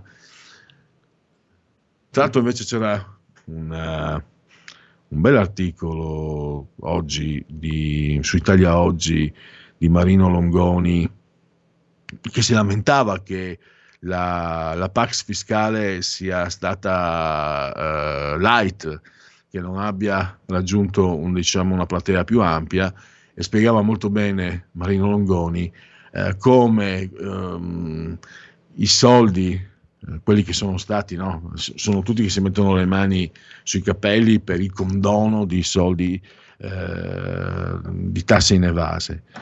E bisogna anche essere molto molto pragmatici, credo. Sono soldi inesigibili sono soldi inesigibili che occupano eh, segmenti della burocrazia e forse anche addirittura della giustizia. Quindi per quanto... Poi naturalmente quando hai il chiodo fisso, quando hai la fissa nella testa che l'evasione fiscale è il crimine particolarmente odioso, è più odioso, la, l'abbiamo visto, no? lo vediamo tutti i giorni, è più odioso la, mh, l'evasione fiscale che non magari lo stupro da parte di, una- di un immigrato. È successo purtroppo, non è stato uno stupro, è stato, è- speriamo non lo diventi, quasi un omicidio a Moliano Veneto, un figlio di un immigrato, di un'italiana, quindi un italiano tecnicamente, però stiamo parlando della società multiculturale, mai più senza, ha, ha coltellato numerose volte una ragazza di 26 anni, una bellissima ragazza, questo non c'entra. Mi aveva colpito, visto le foto, ha- perché per la dolcezza del viso, no? l'idea che per colpa di questo sedicenne eh, stia rischiando la vita diventa ancora mh, più, più dolorosa e non hanno detto niente. Parla, se ci fate caso, lo osservavo spesso anche eh, quando facevo il Mai più senza, la rubrica Mai più senza, quando sono gli immigrati a stuprare, a uccidere una donna, la parola femminicidio viene cancellata. No, que- ma questo è un pensiero veterofemminista, non è solo della sinistra di oggi. Purtroppo ci sono eh, femministe di una certa età che hanno subito le, eh, anche la violenza, nel senso della discriminazione eh, da parte dei maschi, quindi hanno ancora il dente avvelenato, ma hanno 60, 70, 80 anni, le cose sono cambiate, eppure per loro le colpe sono sempre di noi maschi bianchi autoctoni. Pubblicità. Porta con te ovunque RPL la tua radio. Scarica l'applicazione per smartphone o tablet dal tuo store o dal sito radiorpl.it. Cosa aspetti?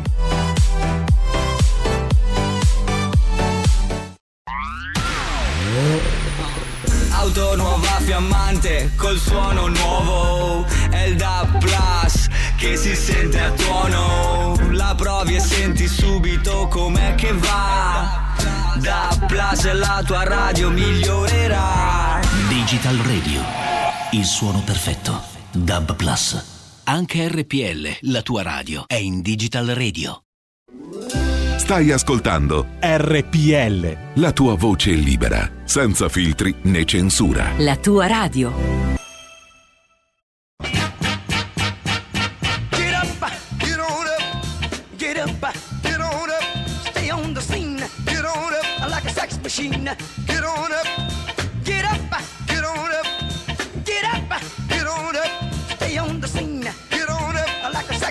Get on up, get up, get on up, stay on the scene, get on up, I like a sex machine, get on up, wait a minute, shake your arm, then use your palm.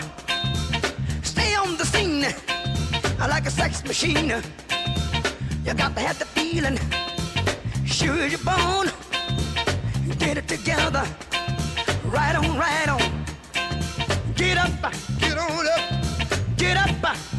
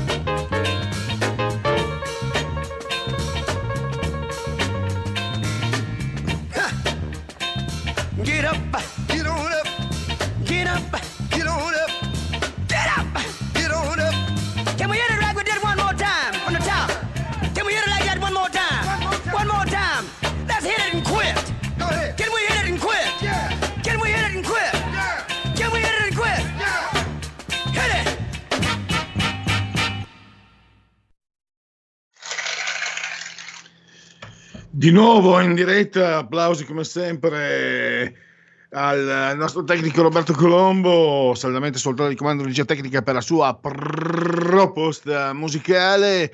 Tra poco partiamo con la rubrica mm, Dite la vostra che io penso la mia, il telefono, la tua voce. Prima però volevo leggere, finire mh, diciamo la parte degli aggiornamenti. Eh, allora, tentata strage di Macerata, la Cassazione conferma la condanna a 12 anni per Luca Traini. E poi, eh, questo diciamo che ha cambiato un po' la veste, Mm, mi sembra meno funzionale, se devo dire la verità, Repubblica. Salvini chiede a Draghi, sto leggendo da Asca News, di calendarizzare tutte le riaperture. Andiamo a leggere. Allora, eh, e poi la parola che ha scaldato i cuori non solo nostri, ma di tutto il paese, aperture, riaperture, ritorno alla vita. Signor Presidente, calendarizziamo e programmiamo un percorso per restituire agli italiani il diritto di vivere, di studiare, di amare, di lavorare. Il decreto sostegni più efficiente è far riaprire i negozi, i ristoranti, le attività sportive, culturali, educative, altrimenti non ce la faremo mai, così il leader della Lega Matteo Salvini nel suo intervento in Senato, in seguito alle comunicazioni del Presidente del Consiglio Mario Draghi in vista del Consiglio europeo del 25 e 26 marzo. E la ringrazio, ha proseguito Salvini, per aver messo al centro i bimbi e la famiglia con una riapertura, condizioni sani- con riaperture, condizioni sanitarie permettendo, subito dopo Pasqua di asili nido, scuole materne e scuole elementari. Stiamo togliendo il futuro ai nostri figli, ha aggiunto, ricordando le parole di Draghi sulla ripartenza breve di nidi materne ed elementari. Eh, la Germania, peraltro, uno sguardo, eh, uno guarda i telegiornali la sera e si deprime. Ieri sera ci hanno spiegato che i tedeschi stavano chiusi in casa fino al 18 aprile. Adesso, controordine, il cancelliere Merkel ha detto nessun lockdown. Riapriamo e proviamo scostamento di bilancio di 60 miliardi. Ecco, presidente Draghi, il prossimo scostamento di bilancio, e cito le sue parole, costi quello che costi, tutto quello che serve. Non risparmiamo sul prossimo, ha chiesto Salvini. Allora, prima ancora di aprire la rubrica, c'è una telefonata in attesa, quindi la parola a chi ce l'ha. Pronto? Eh, pronto, sono io la parola. Sì, ciao. Sì, potevo mancare. Scusa, prima sentivo la trasmissione dove si parlava di 27 stati con 27 legislazioni diverse ragazzi diversi. per- Eh, scusa, si sente male. Eh, C'è deve essere qualche problema. eh, Va e viene la voce. Allora, si parlava di eh, Ecco, associazione del vincolo di stato mafioso che non è riconosciuto in altri stati, poi c'è che ne so, appoggio esterno alla, alla- alla- alla mafia, eccetera, eccetera. Pronto? Sì, ti sentiamo. Pronto? Ah, ok. Allora ti faccio un esempio, guarda, qua in Spagna, se tu parti da Milano e vieni qua in Spagna, in Italia sono obbligato ad andare in autostrada con i fari non abbaglianti accesi, in Francia anche, arrivi qua in, Fa- in Spagna, ti beccano con gli abbaglianti accesi in autostrada a 100 ore di multa. Ecco, Guarda, è una cosa banale, eh, è una cosa banale. Cioè 27 stati nemmeno i fari accesi. Ah, fammi capire, ciao. Questo. Allora, stavo formulando un pensiero. Io mi auguro che per tutti, io no, per me, perché io sono un orso, quindi, ma, ma io sono diverso, differente anche nel, nel male. Mi auguro che le persone possano viaggiare e che quindi possano. eh, è chiaro che mh, l'ascoltatore voleva dire altro sul fatto che non, non ci sia armonia proprio nella, anche nel- nella prassi quotidiana. Eh, Tra un po' non ci sarà armonia neanche mh, per l'ora legale, credo. no? Ogni paese adotterà uno diverso, così si andava, si andava in quella direzione.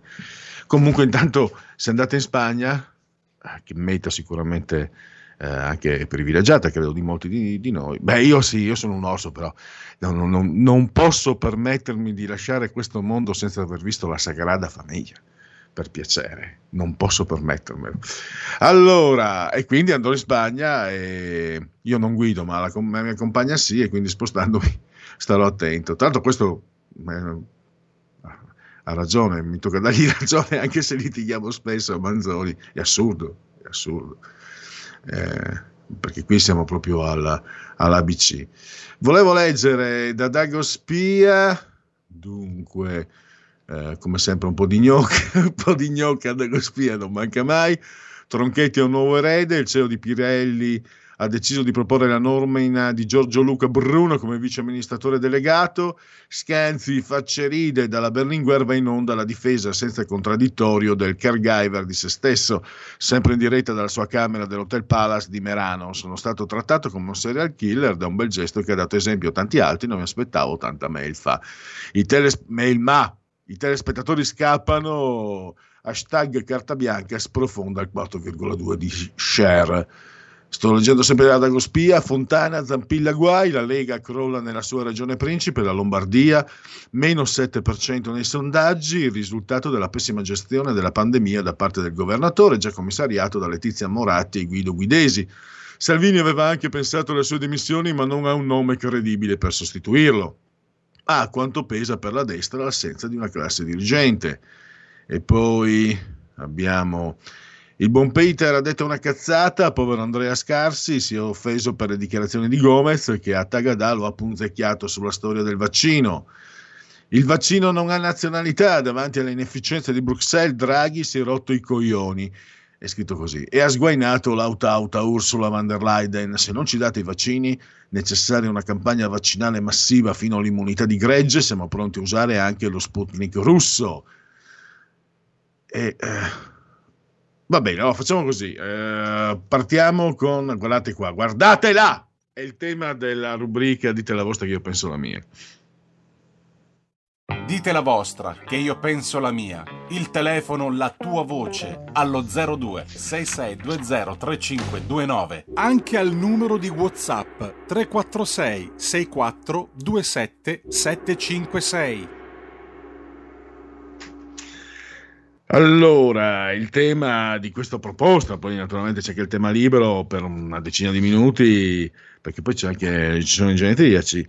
Eh, e dopo le 17 vi ricordo le chiacchiere stanno a zero con, appun- con Alessio Musella sul realismo. Ma adesso invece realismo, cioè... ah, perché devo ridacchiare così? Non è serio. Allora, la notizia che è seria invece, ci sono due donne che hanno lavorato per eh, Laura Boldrini e che la stanno accusando di averle maltrattate e malpagate. Allora, io non voglio cadere nella trappola. Mi importa, per dirla con eh, Giovanni Lindo Ferretti, mi importa sega che siano due donne.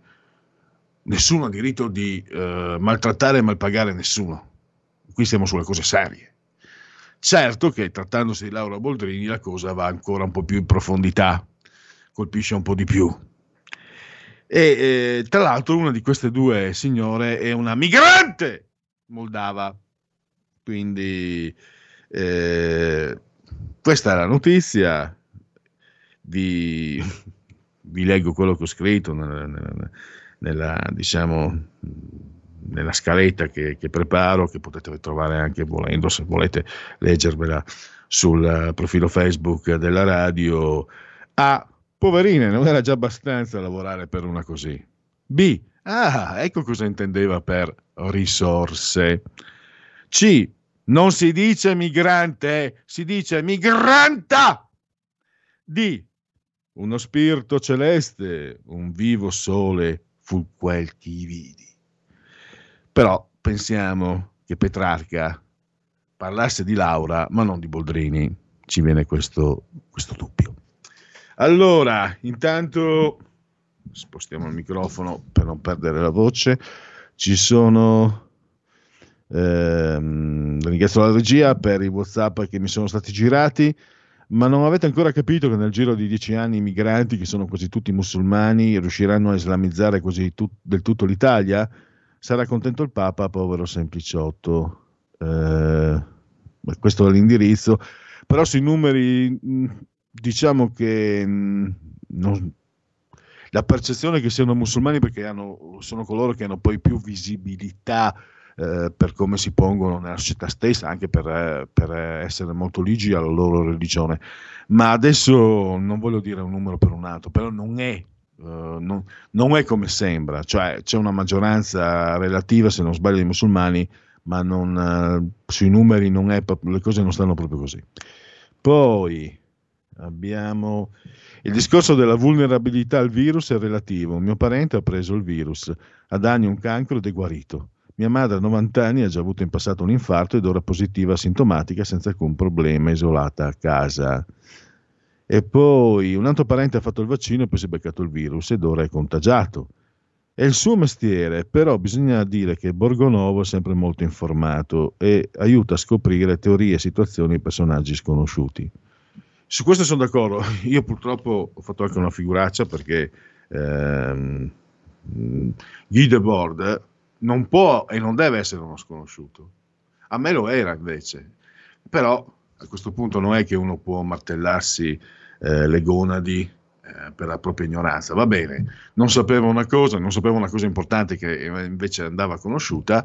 Eh, diciamo che ecco, eh, Francesco Borgonovo, gliel'ho anche detto non in diretta, diventa una figura anche importante molto per questo, per, eh, anziché perdersi in sterili, sì, lui va in televisione e moltissimi di noi, di voi lo, lo ammirano per la sua capacità.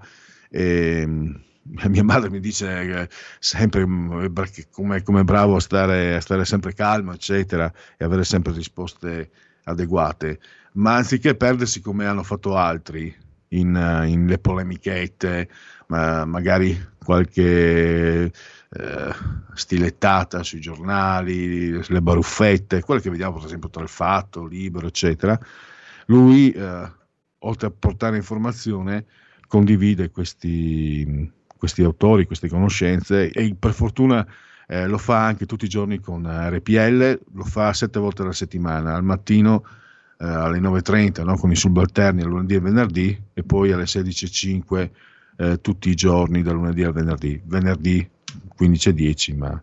E questo personalmente devo dire la verità, condivido molto il messaggio di questo ascoltatore, ascoltatrice anonimo, non ha importanza.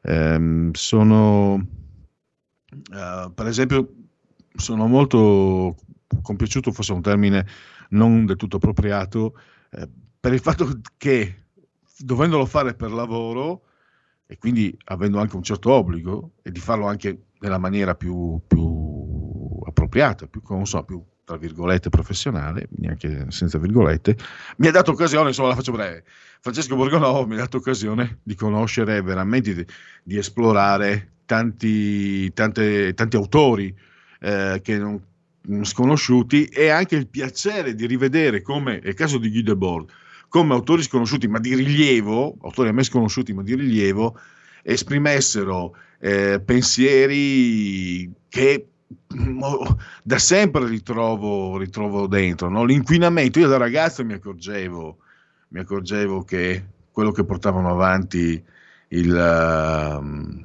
i verdi, gli ambientalisti in quella maniera lì non funzionava, non era una cosa seria. Mi ricordo un episodio, sto parlando di quasi 50 anni, no, 45 anni fa, metà anni 70, me lo raccontava mio papà, eh, di un suo collega di, di lavoro in fabbrica che stava tagliando un albero nel giardino di casa ed è andato un consigliere verde no, vi ricordate, a metà anni 70 i verdi esplodono, cominciano a prendere voti, è andato a rimproverarlo, riprenderlo, eccetera. Mio padre mi ha raccontato che questo suo collega gli ha corso dietro con la motosega. Non è uno spettacolo edificante, per carità, ma mh, vedete anche questo approccio eh, tra il modaiolo e mh, il, l'integralista e va da sé che è un approccio sbagliato, soprattutto quando parli di una, tratti un tema così condiviso. Allora, andiamo a vedere, ecco qua i sondaggi. Questo è un sondaggio Wimpole. Allora, abbiamo Lega 22,2, Forza Italia 6,7, Fratelli d'Italia 19,1. Italia Viva di Renzi 2,5, il PD 20,1, Azione Calenda 3,1, i 5 Stelle 14,1. La distribuzione, perché Wimpole ha fatto questo esercizio, diciamo, di distribuzione geografica. Allora, al nord eh, il 51,1% vota per il centrodestra, 39,4% per il centro-sinistra con i 5 Stelle. Ormai vedete, i 5 Stelle sono ascritti alla sinistra. Al nord la Lega al 28,8, Fratelli d'Italia al 15,7, Forza Italia 6,6.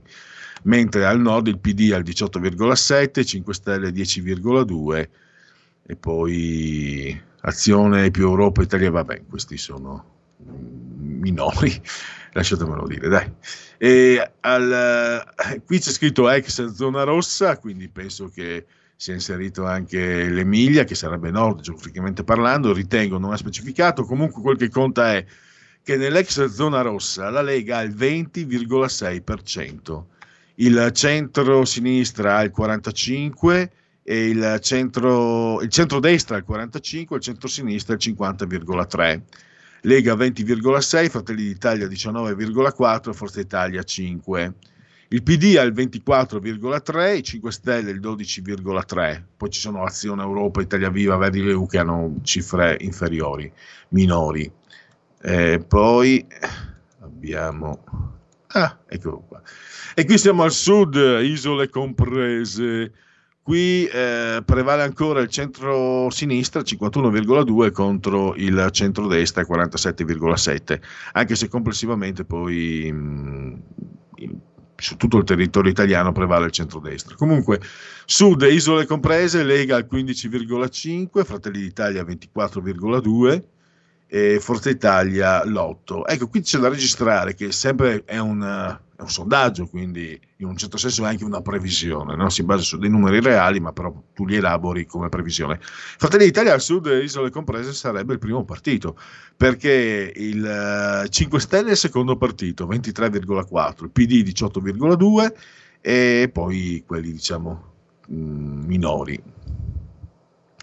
E perché vedete a livello, a livello uh, dunque abbiamo tra ehm, Forza Italia, Lega, Fratelli d'Italia 22, eh, 41, 22, 32, 40, 41,3 eh, 48, 48,5 in tutta Italia, mentre il, eh, il centro-sinistra eh, 34,2, 36, 39 arriva al 43.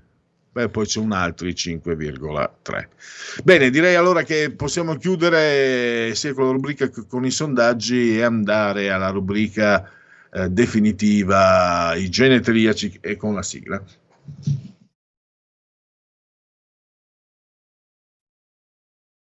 La verità è che sono cattivo. Ma questo cambierà. Io cambierò. È l'ultima volta che faccio cose come questa. Metto la testa a posto, vado avanti, rigo dritto, scelgo la vita. Già adesso non vedo l'ora. Diventerò esattamente come voi. Il lavoro, la famiglia, il maxi televisore del cazzo, la lavatrice, la macchina, il CD e l'apriscatole elettrico. Buona salute, colesterolo basso, polizza vita, mutuo, prima casa, moda casual, valigie, salottoli tre pezzi, fai da te, telequiz, schifezze nella pancia, figli, a spasso nel parco, orario d'ufficio, bravo a golf, l'auto lavata, tanti maglioni, Natale in famiglia, pensione privata, esenzione fiscale, tirando avanti, lontano dai guai, in attesa del giorno in cui morirai. Genetriaci, ricorrenze e commemorazioni del quarto giorno di Germinale, mese del calendario repubblicano, ne mancano 282 alla fine, secondo i gregoriani, per tutti a un mercoledì miarqui 24 di marzo, anno domini 2021-2021, 771 avanti Cristo, dal Longa nacquero Romolo e Remo, anche se Romolo poi venne, diciamo, eh, defalcato. Luigi Einaudi, un eh, grande pensatore liberale, il concetto di sussidiarietà sviluppato anche dai suoi studi. Harry Weiss, in arte Harry Houdini, il famosissimo illusionista. E pensa- e lui era di origine ebrea ungherese e pensate che ci fu un film anche piuttosto famoso, credo non fosse ancora nato, però lo, lo- lo circuitavano nelle televisioni, dove Harry Houdini era interpretato da Tony Curtis o Curtis, che a sua volta è di origini ebree unghe- ungheresi, magiare. Il pittore figurativo Tommaso Cascella passa dal, dal figurativo all'informatico. E, Varesotto, Mistero Buffo, il Gramelò, il Nobel che voi non, eh, non condividete, io invece sì in pieno perché l'ho letto, io l'ho letto e quindi posso condividerlo. Quella è la mia materia più che la politica. Il, eh, la fame dello Zanni. Oh, buona. Dario Fo, eh sì, proprio. Steve McQueen, Getaway, Papillon, siamo nel grande cinema, la critica cinematografica Lieta Tornabuoni, il eh, negazionista David Irving, Archie Gammiel, giocatore di calcio scozzese nel Nottingham Forest, degli Onnis Ciociaro, con origini sarde, naturalizzato argentino e, ha giocato tutta praticamente la sua carriera di calciatore in Francia. Quindi nel, veramente nel multiculturale di 40 anni e rotti fa. Poi abbiamo un grandissimo del calcio, grandissimo, assoluto. ho avuto la fortuna di vederlo anche dal vivo giocare, a 33 anni era ancora sontuoso. Nel calcio, perché è appassionato di calcio, ma proprio un secondo, secondo me, anche se ho visto un immenso Franco Baresi, ho visto un grandissimo Gaetano Scirea, per il mio, per il mio modo personale, perché non è così, le cose non stanno così, i liberi più forti sono stati probabilmente Baresi, Gaetano Scirea e poi Beckenbauer, a seconda un po'. Però a me come libero quello che è piaciuto più di tutti era Rud Kroll, che giocava da libero nel Napoli a fine carriera, mentre nella, nell'Ajax e nella Olanda orologeria credo fosse un, eh, un esterno.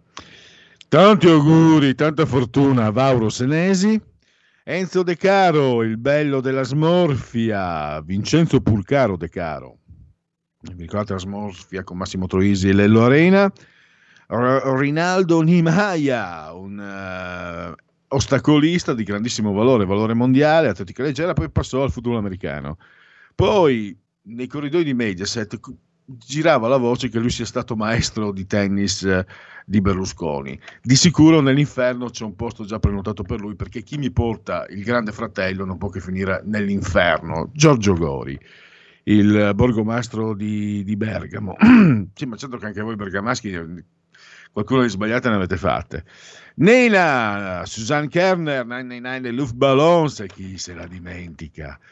La signora in rosso, Kelly LeBrock, autore e disegnatore di fumetti croato, ma attivo per la Bonelli non solo in Italia, Goran Parlov, e poi un grande mm, quarterback del futuro americano, Peyton Manning. Ha vinto due Super Bowl. Ci fermiamo, tra pochi minuti riprendiamo con eh, le chiacchiere stanno a zero, parleremo di surrealismo, anzi parlerà, ci parlerà di surrealismo Alessio Musella. In 30 anni di attività ho avuto modo di vedere le cose più strane. Ho affrontato zombie, vampiri, licantropi, mutanti e spietati assassini. Ho vissuto le storie più assurde e le avventure più bizzarre. Ma la storia più incredibile di tutte è quella che sto per raccontarvi. E questa è la mia storia. Ascoltate Movie Time con Vincent. Ogni sabato dalle ore 16. Porta con te ovunque RPL la tua radio. Scarica l'applicazione per smartphone o tablet dal tuo store o dal sito radiorpl.it. Cosa aspetti?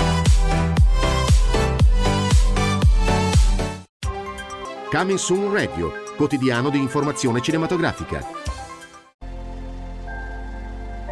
Al cinema viviamo insieme ogni emozione. Pazzesco. Quelle che colorano la vita. Quali sono le cose importanti? Lo sai quali sono. Che fanno brillare gli occhi.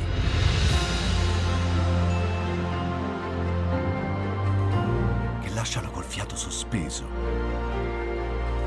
E che ci riempiono il cuore. Cerchiamo di fare del nostro meglio e a volte il meglio che possiamo fare è ricominciare da capo. Per poi farci ritrovare insieme in una risata. Eh, ridiamo, ridiamo. Oh. Eh. Ride? Dai raga, tutti insieme! No, ma guarda, che esagerato. Il cinema fa sognare in grande. E questo è il sogno. Ogni volta nuovo di zecca ogni sera ed è molto esaltante.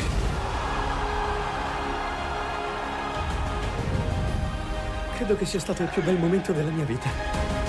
Non si arrendono mai. Assolutamente no.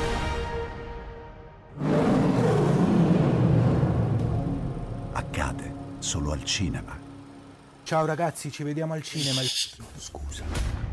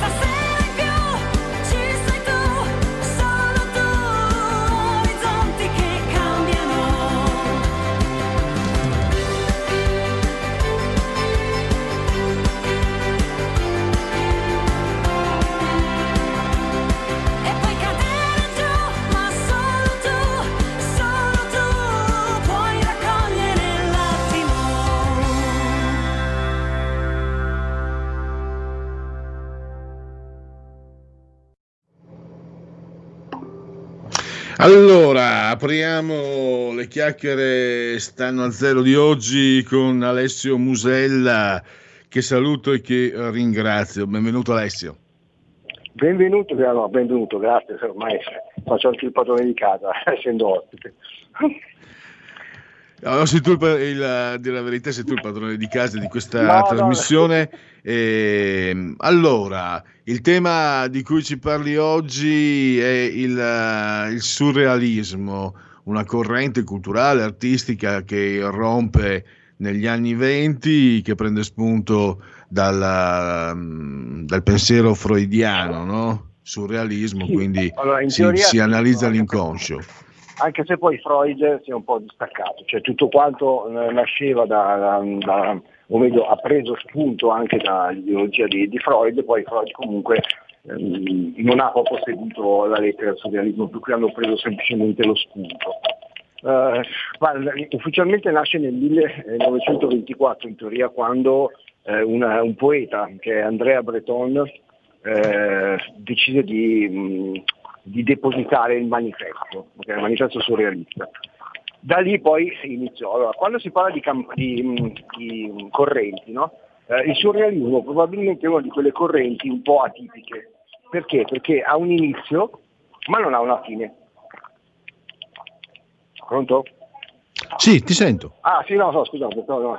Non ha una fine perché mentre per il cubismo, mentre per altre situazioni mh, in teoria uno identifica l'inizio e la fine, in questo caso quando parliamo di surrealismo abbiamo ancora molti artisti che sono comunque si possono definire surrealisti adesso, proprio perché il concetto base eh, legato a questo tipo di corrente era il fatto di riuscire a vedere il mondo ehm, in modo differente, riuscendo a trasformare quello che si vedeva in sogno o quello che si pensava di vedere in sogno attraverso delle immagini o comunque attraverso gli occhi dei bambini. ok? Questo era il motivo per il quale eh, si, si- si utilizzavano certe, certe, eh, trasposizioni, no? per cui eh, certe immagini collocate in luoghi dove in teoria sembrava che nulla mh, dovessero avere a che fare. Per esempio De Chirico è stato un antesignano, non si può definire surrealista, però eh, anche lui eh, ha dato un, è stato un precursore, chiamiamo così, del surrealismo. Per cui se, cal- se calcoliamo le date, perché sai, di solito noi siamo sempre abituati a ragionare per date, il surrealismo, a parte dire che è iniziato nel 1924, eh, è come ti ho detto prima, è una di quelle poche ehm, correnti alle quali non si può dare una, una fine, assolutamente. Se se io devo pensare oggi a alcuni surrealisti posso parlare di Schirru, posso parlare di Fissore, di Andrea Fissore, ma anche di Ciro Palumbo. Io ti ho mandato alcune immagini eh, che poi dopo Sì, magari... la nostra regia eh, credo le stia. Io non, non ho sotto, non sto vedendo adesso, ma la nostra regia sta facendo girare sul profilo Facebook della radio proprio le immagini che tu avevi girato a me, che io poi ho girato a- al nostro regista. Tra l'altro una cosa, io sono particolarmente attaccato e affezionato a Luigi Serafini, che ehm, è il più grande mh, rappresentante del surrealismo italiano, se vogliamo, che è tuttora vivente, col quale ho avuto la possibilità anche di cenare, di dialogare, per cui è una persona tra l'altro squisita, e mi fa sorridere perché se vai a vedere o a leggere ehm, eh, sul surrealismo si parla quasi sempre di ehm, protagonisti stranieri, ok? A partire da Dalì, per carità di Dio, cioè, per cui anche Dalì è stato, eh, è stato amato e odiato dai surrealisti, perché lui si definiva l'unico surrealista, perché in effetti eh, viveva un po' anche a modo suo, no? Perché il surrealismo ehm, portava anche ad essere personaggi sotto certi punti di vista. Però eh, quando invece parliamo di, di artisti italiani, c'era che nel 64 ha invece creato il codice seraliniano, eh, il Codex, per cui questo questa sua grandissima opera, che praticamente è un'enciclopedia del, del, mm, dice, del- di un mondo fatato, fantastico, che io stesso volentieri associo anche a eh, Alice nei Paesi delle Meraviglie, perché eh, non so se tu hai presente questo libro, che è un tomo bellissimo, tra l'altro estremamente colorato, eh, che si può trovare ancora adesso nelle librerie, eh, è datato nel 1974, per cui capisci che se parliamo dell'origine del surrealismo del 1924, già in automatico passi a 50 anni dopo. Eppure è eh, se devo pensare a un manifesto eh, che possa raccontare bene che cosa sia il surrealismo, io il codex di Serafini lo prenderei proprio ad esempio. E invece lui non è quasi mai citato tra i surrealisti più importanti. Ma adesso, mh, perdone, volevo chiederti, comunque è una corrente che più delle altre, dato anche la collocazione temporale, eh, attraversa non solo gli spazi pittorici, ma c'è il cinema, no? Eh, L'Age d'Or, Buñuel, Dalì, eh, Assolutamente sì. le scene andalù, eh, quindi eh, viene permeata nella società attraverso di- diversi veicoli eh, intellettuali, culturali, ehm, artistici. Anche, anche perché si svolge comunque il, il- il grosso, comunque la parte più eh, importante, più potente del surrealismo è proprio a cavallo delle due guerre. Per cui nel momento in cui si dava anche più spazio alla, alla cinematografia, quando comunque c'è la voglia di sperimentare, quando comunque c'era anche voglia di, ehm, di leggerezza, no?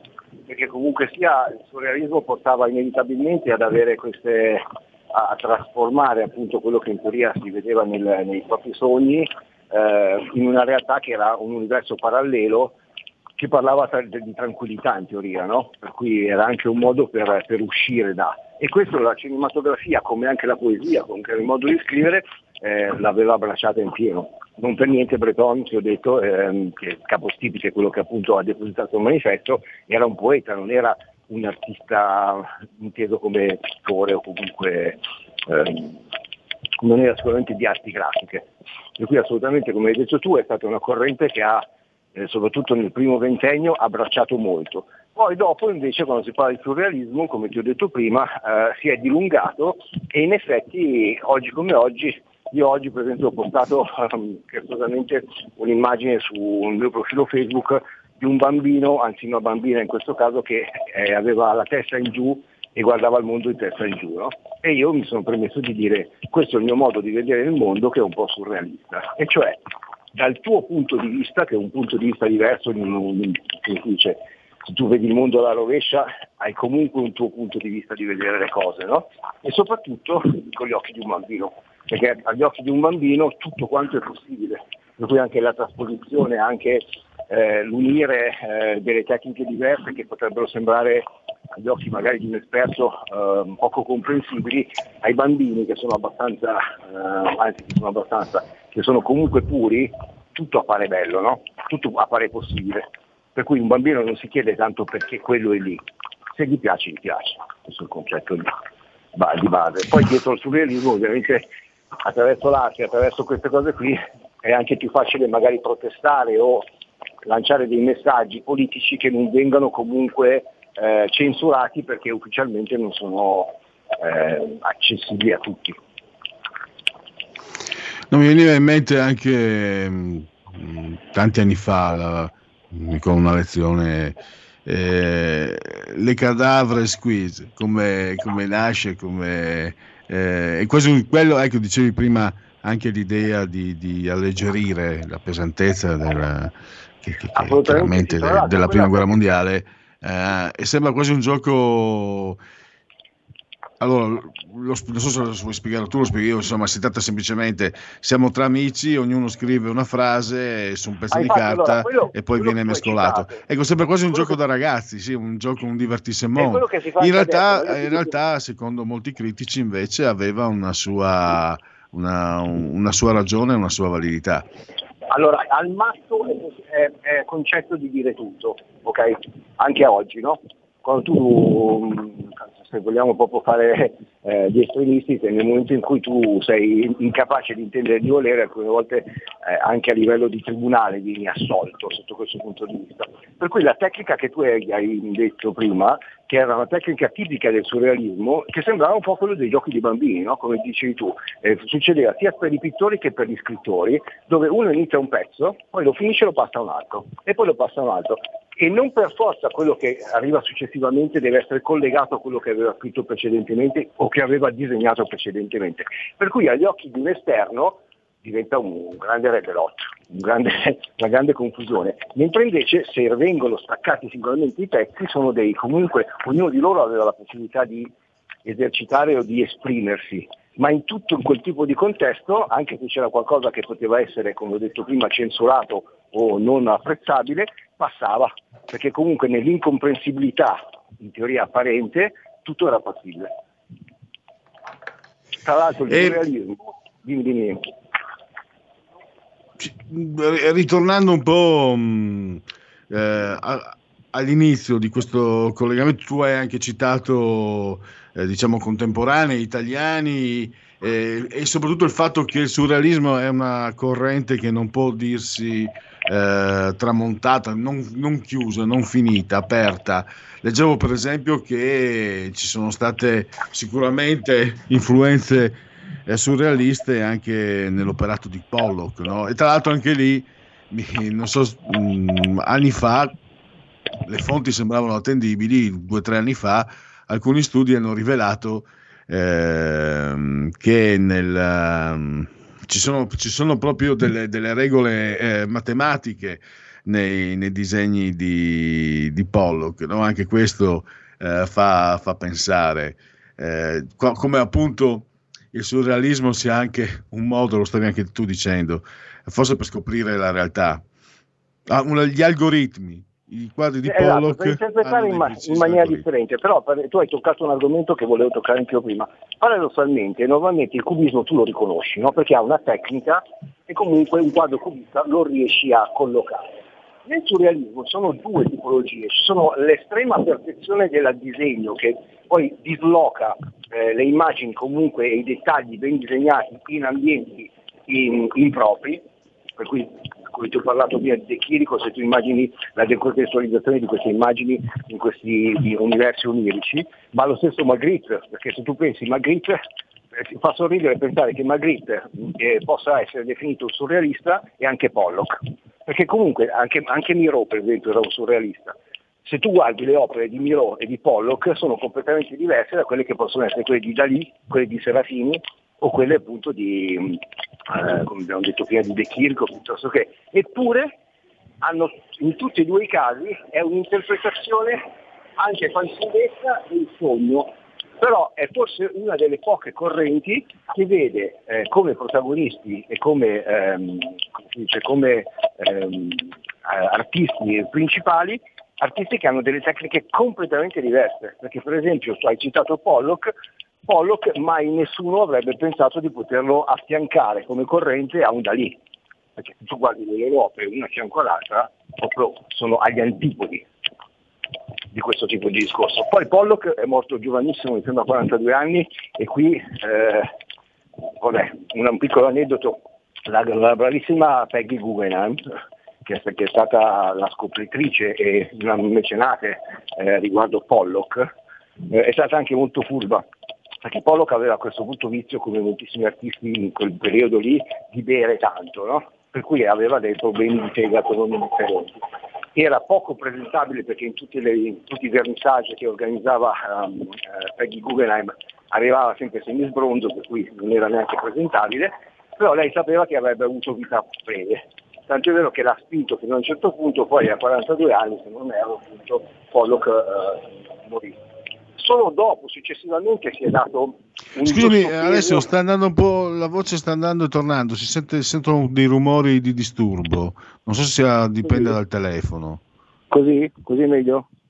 Sì, così è meglio. Ah, eh, eh, beh, non so che se cosa siete persi qualcosa, se no io mh, avevo parlato di... No, no, si come- sentiva abbastanza, solo che era un po' disturbato e andava e veniva. Ah, ok. Adesso mi senti? Sì. Ah, ok.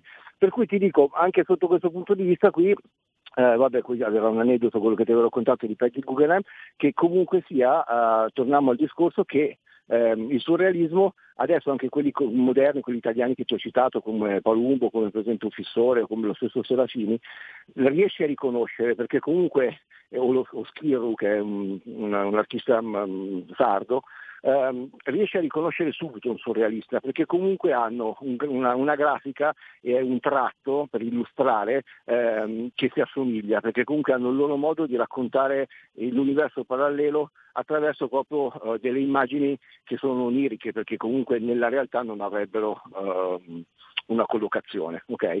Mentre, per cui adesso come i surrealisti moderni sono molto più vicini a Dalì o a Magritte, o- mentre invece il surrealismo legato a Miro, quello è andato un attimino più scemando, perché quello era molto più astrattismo e eh, oggi come oggi quando si parla di astrattismo non c'è, più che non c'è più nessuno che va a ricondursi al valore del surrealismo che è stato ehm, portato avanti da, da questi grandi artisti, ma vanno un po' per i cavoli loro. Mentre invece il surrealismo, quello più, eh, come si dice, più chiamiamolo più artistico, ok? più, mm, più preciso nelle, nelle loro forme, nei loro disegni, in questo caso invece è più riscontrabile. Per questo che ti ho detto che è una corrente che secondo me non andrà mai a chiudersi, perché fondamentalmente moltissimi artisti continueranno a dialogare attraverso quello che per loro arriva dal mondo onirico per riuscire poi a, a trasmetterlo allo spettatore. Adesso l'influenza che il pensiero surrealista ha avuto nel... No, passiamo dall'arte un po' anche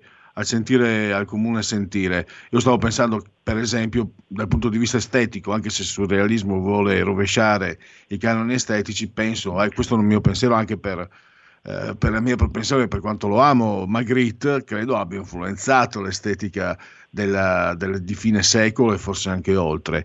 Ma per esempio sto pensando mh, le provocazioni di Marcel Duchamp, che viene sempre inserito in, questo, in questo ambito. eh, no, ri- ricordo il, praticamente il water, il cesso, il cesso al museo. E quindi un era modo completamente rovesciato, davvero, no, in questo caso. Non so se possa rientrare anche il famoso merda d'autore di Manzoni, Di Manzoni. o i tagli di Lucio Fontana. No, sotto questo punto di vista no, perché comunque sotto, dietro ai tagli di Lucio Fontana c'era proprio un, un discorso molto differente. La merda di Manzoni è stato proprio invece una provocazione, no? la merda d'artista. Mentre invece Duchamp, per quanto riguarda, eh, io lo chiamo il pisciatoio, chiamiamolo così, se vogliamo Catalan l'ha ripreso. Però vedi, mentre quando lo faceva Duchamp aveva un, un senso. Se penso al Vater d'oro che hanno fatto finta fosse rubato mh, per ragioni di marketing, per dare visibilità al nostro caro Catalan, Catalan io Catalan non lo metterei, non lo inserirei mai in un concetto surrealista, perché comunque sia quello che fa Catalan, anche se potrebbe sembrarlo perché ripeto molte delle sue opere sono provocatorie però sai provocare negli anni 20, 30, 50 aveva un senso. Provocare negli anni 2000 si è visto di tutto tanto è vero che se devo essere io Ma- non amo particolarmente Catalan eh, ultimamente si parla di lui per delle ottime operazioni di marketing la famosa Ecco. banana con lo scotch Volevo chiederti, proprio a te che sei esperto, cioè è facile parlare di provocazione. In realtà quando parliamo di Duchamp e altri, eh, la provocazione va da sé, arriva dopo un lungo progetto, un lungo lavoro di studio, di analisi. Non è, no? Altrimenti eh, basterebbe mettersi a fare la pipì per strada per essere. Mi raccontavano all'Accademia negli anni 70, andava ormai tutto, eh, c'era un'installazione personale, un allievo dell'Accademia, mi raccontava, un professore dell'Accademia di Belle Arti, si metteva nudo sulla finestra dell'Accademia di Belle Arti quella era un'installazione. Quindi a un certo punto siamo arrivati che valeva tutto, perché va da sé che non, non poteva esserci nessun progetto nell'esibire proprio- la nudità del proprio corpo in quella maniera, non c'era nulla. No, me- ma i- l'artista vero e proprio invece arriva alla provocazione. Secondo te oggi, ecco, volevo farti una domanda che c'entra e non c'entra col surrealismo, eh, c'è lo spazio per provocare? Perché certe volte si ha l'impressione che sia stato fatto e detto tutto, nell'arte ma non solo. C'è lo spazio ancora per provocare? O come diceva, mi sembra Gaber, la provocazione maggiore è quella di, di essere normali. Allora, soprattutto nel mondo dell'arte si è visto tutto e di tutto, ok? Eh, nell'ultimo ventennio, ehm, che noi avevamo visto anche insieme a Marco, che saluto tra l'altro, che ho sentito anche oggi, mh, eh, il conduttore di Rebelot, che ti ha passato il, il, um, il testimone, avevamo fatto questa analisi dove avevamo visto che oggi provocare è difficile, cioè nel senso che e oggi siamo nel mondo della performance. Allora, forse attraverso una performance riesci a far riflettere le persone, però la performance non è più vendibile. Nel senso che comunque eh, è- for- fortunatamente attraverso i video possiamo comunque trasmetterla, però è un'arte tra virgolette, ok? La madre eh, o la nonna si chiamava di tutte le performance è sempre stata l'Abramovic e continua ad esserlo, però capisci che fare una performance negli anni 70 aveva un senso. Adesso quando molti artisti e soprattutto molte artiste eh, si improvvisano performer, poi dopo bisogna vedere che cosa vogliono, ehm, che cosa vogliono su- contro che cosa vogliono mh, protestare o che cosa vogliono mettere in evidenza, perché poi comunque devi avere una coerenza in quello che fai. Oggi come oggi invece eh, quando si parla di provocazione è proprio fine a se stesso. ok? Eh, abbiamo parlato prima di Catalan, Catalan eh, i 120.000 euro che sono stati ehm, detto, che- per cui è stato detto che il, il valore della sua banana con lo scotch era quella cifra lì. Dopodiché, siccome ha fatto si scalpore fino a un certo punto, è arrivato un altro artista che ha preso, se l'è mangiata e ha fatto notizia anche quello. Cioè, allora, se dobbiamo stupire per fare notizia, per alzare il costo o il prezzo di un'opera, non ha più la stessa valenza della merda d'autore di Manzoni degli anni 60, capito? Cioè, per cui adesso è veramente difficile stupire. anche se eh, ehm, mi permetto, siamo in chiusura di trasmissione, rubo un minuto, eh, forse l'ho anche già detto agli ascoltatori, che certe volte io eh, rimugino tra me, certe volte dico cose, mh, non mi ricordo più se l'ho dette o non le ho dette, la faccio breve. Insomma, io da giovane ero molto diffidente verso l'arte, l'arte informale. Poi mi ricordo proprio al Guggenheim di Venezia, scopro le installazioni di Polo che li vi- le vidi come dei portali verso altre dimensioni, fui sconvolto. E poi vidi, condotto anche da amici che ne sapevano, che lì all'Accademia di Belle Arti ne sapevano più di me, ho visto i tagli di Lucio Fontana. E lì ho cominciato, Alessio, ho cominciato a pensare lo spazio, la dimensione, l'origine, la fine, il vuoto, il nulla, l'ignoto.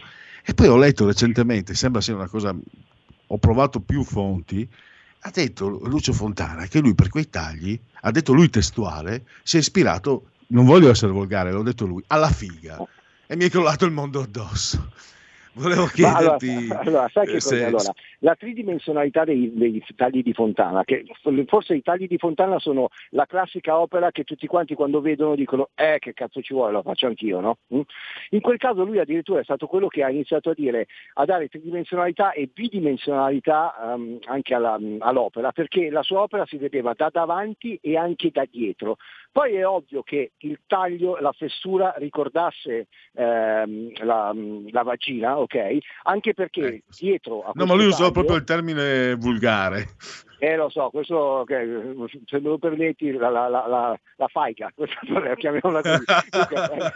La- a prescindere da quello, ma perché? Perché dietro al taglio, anche lì, dietro la fessura, dietro la, vagina, chiamiamola così, per- ehm, comunque c'è un mondo, perché arriva tutto da lì, no? Allora sotto questo punto di vista può sembrare volgare il fatto che lui abbia detto sì, mi sono ispirato a, però fondamentalmente ha dato una dimensione diversa all'arte, eh, perché è stata la prima volta che l'arte veniva vista sia da davanti che da dietro, perché comunque il valore del taglio di Fontana non è tanto quello che tu vedi davanti, ma era tutto quello che concerneva il fatto di poter vedere dietro cosa succedeva al taglio.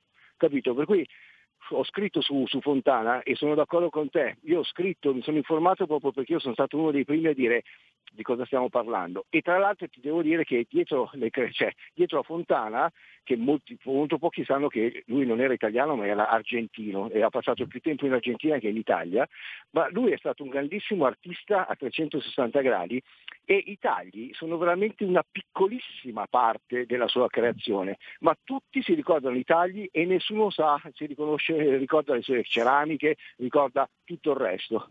Questo da per dirti che comunque sia adesso un taglio di fontana può costare anche un milione, un milione e duecentomila euro mh, e, e sono difficilissimi da trovare, che tra l'altro hanno dei prezzi che hanno senso perché comunque stiamo parlando di un'avanguardia di un certo tipo, di, un certo- di una certa epoca. Con- concepisco molto di più un milione e mezzo per un taglio di fontana che 50 milioni per una cagata di Kunz. Perdonatemi. allora, adesso eh, si stava facendo di- eh, sempre più interessante, però purtroppo il tempo è esaurito. Magari adesso sceglierai tu nei, nei prossimi giorni se ehm, mercoledì la prossimo magari vogliamo riprendere da qui o altri temi, eh, ovviamente, perché il padrone il termine padrone non mi piace, ma diciamo il proprietario della trasmissione ehm, chiacchiere, le chiacchiere stanno a zero sei tu, io sono un semaforo qui. Intanto ti ringrazio e allora con te l'appuntamento è a mercoledì prossimo. Grazie mille, un abbraccio e grazie per lo spazio. E grazie a Roberto Colombo, assiso sul trono di comando Regia Tecnica, grazie a voi per aver scelto anche oggi RPL. Linea subito a Marco Castelli, non aspettiamo neanche un secondo. Ciao Marco. Avete ascoltato il punto politico.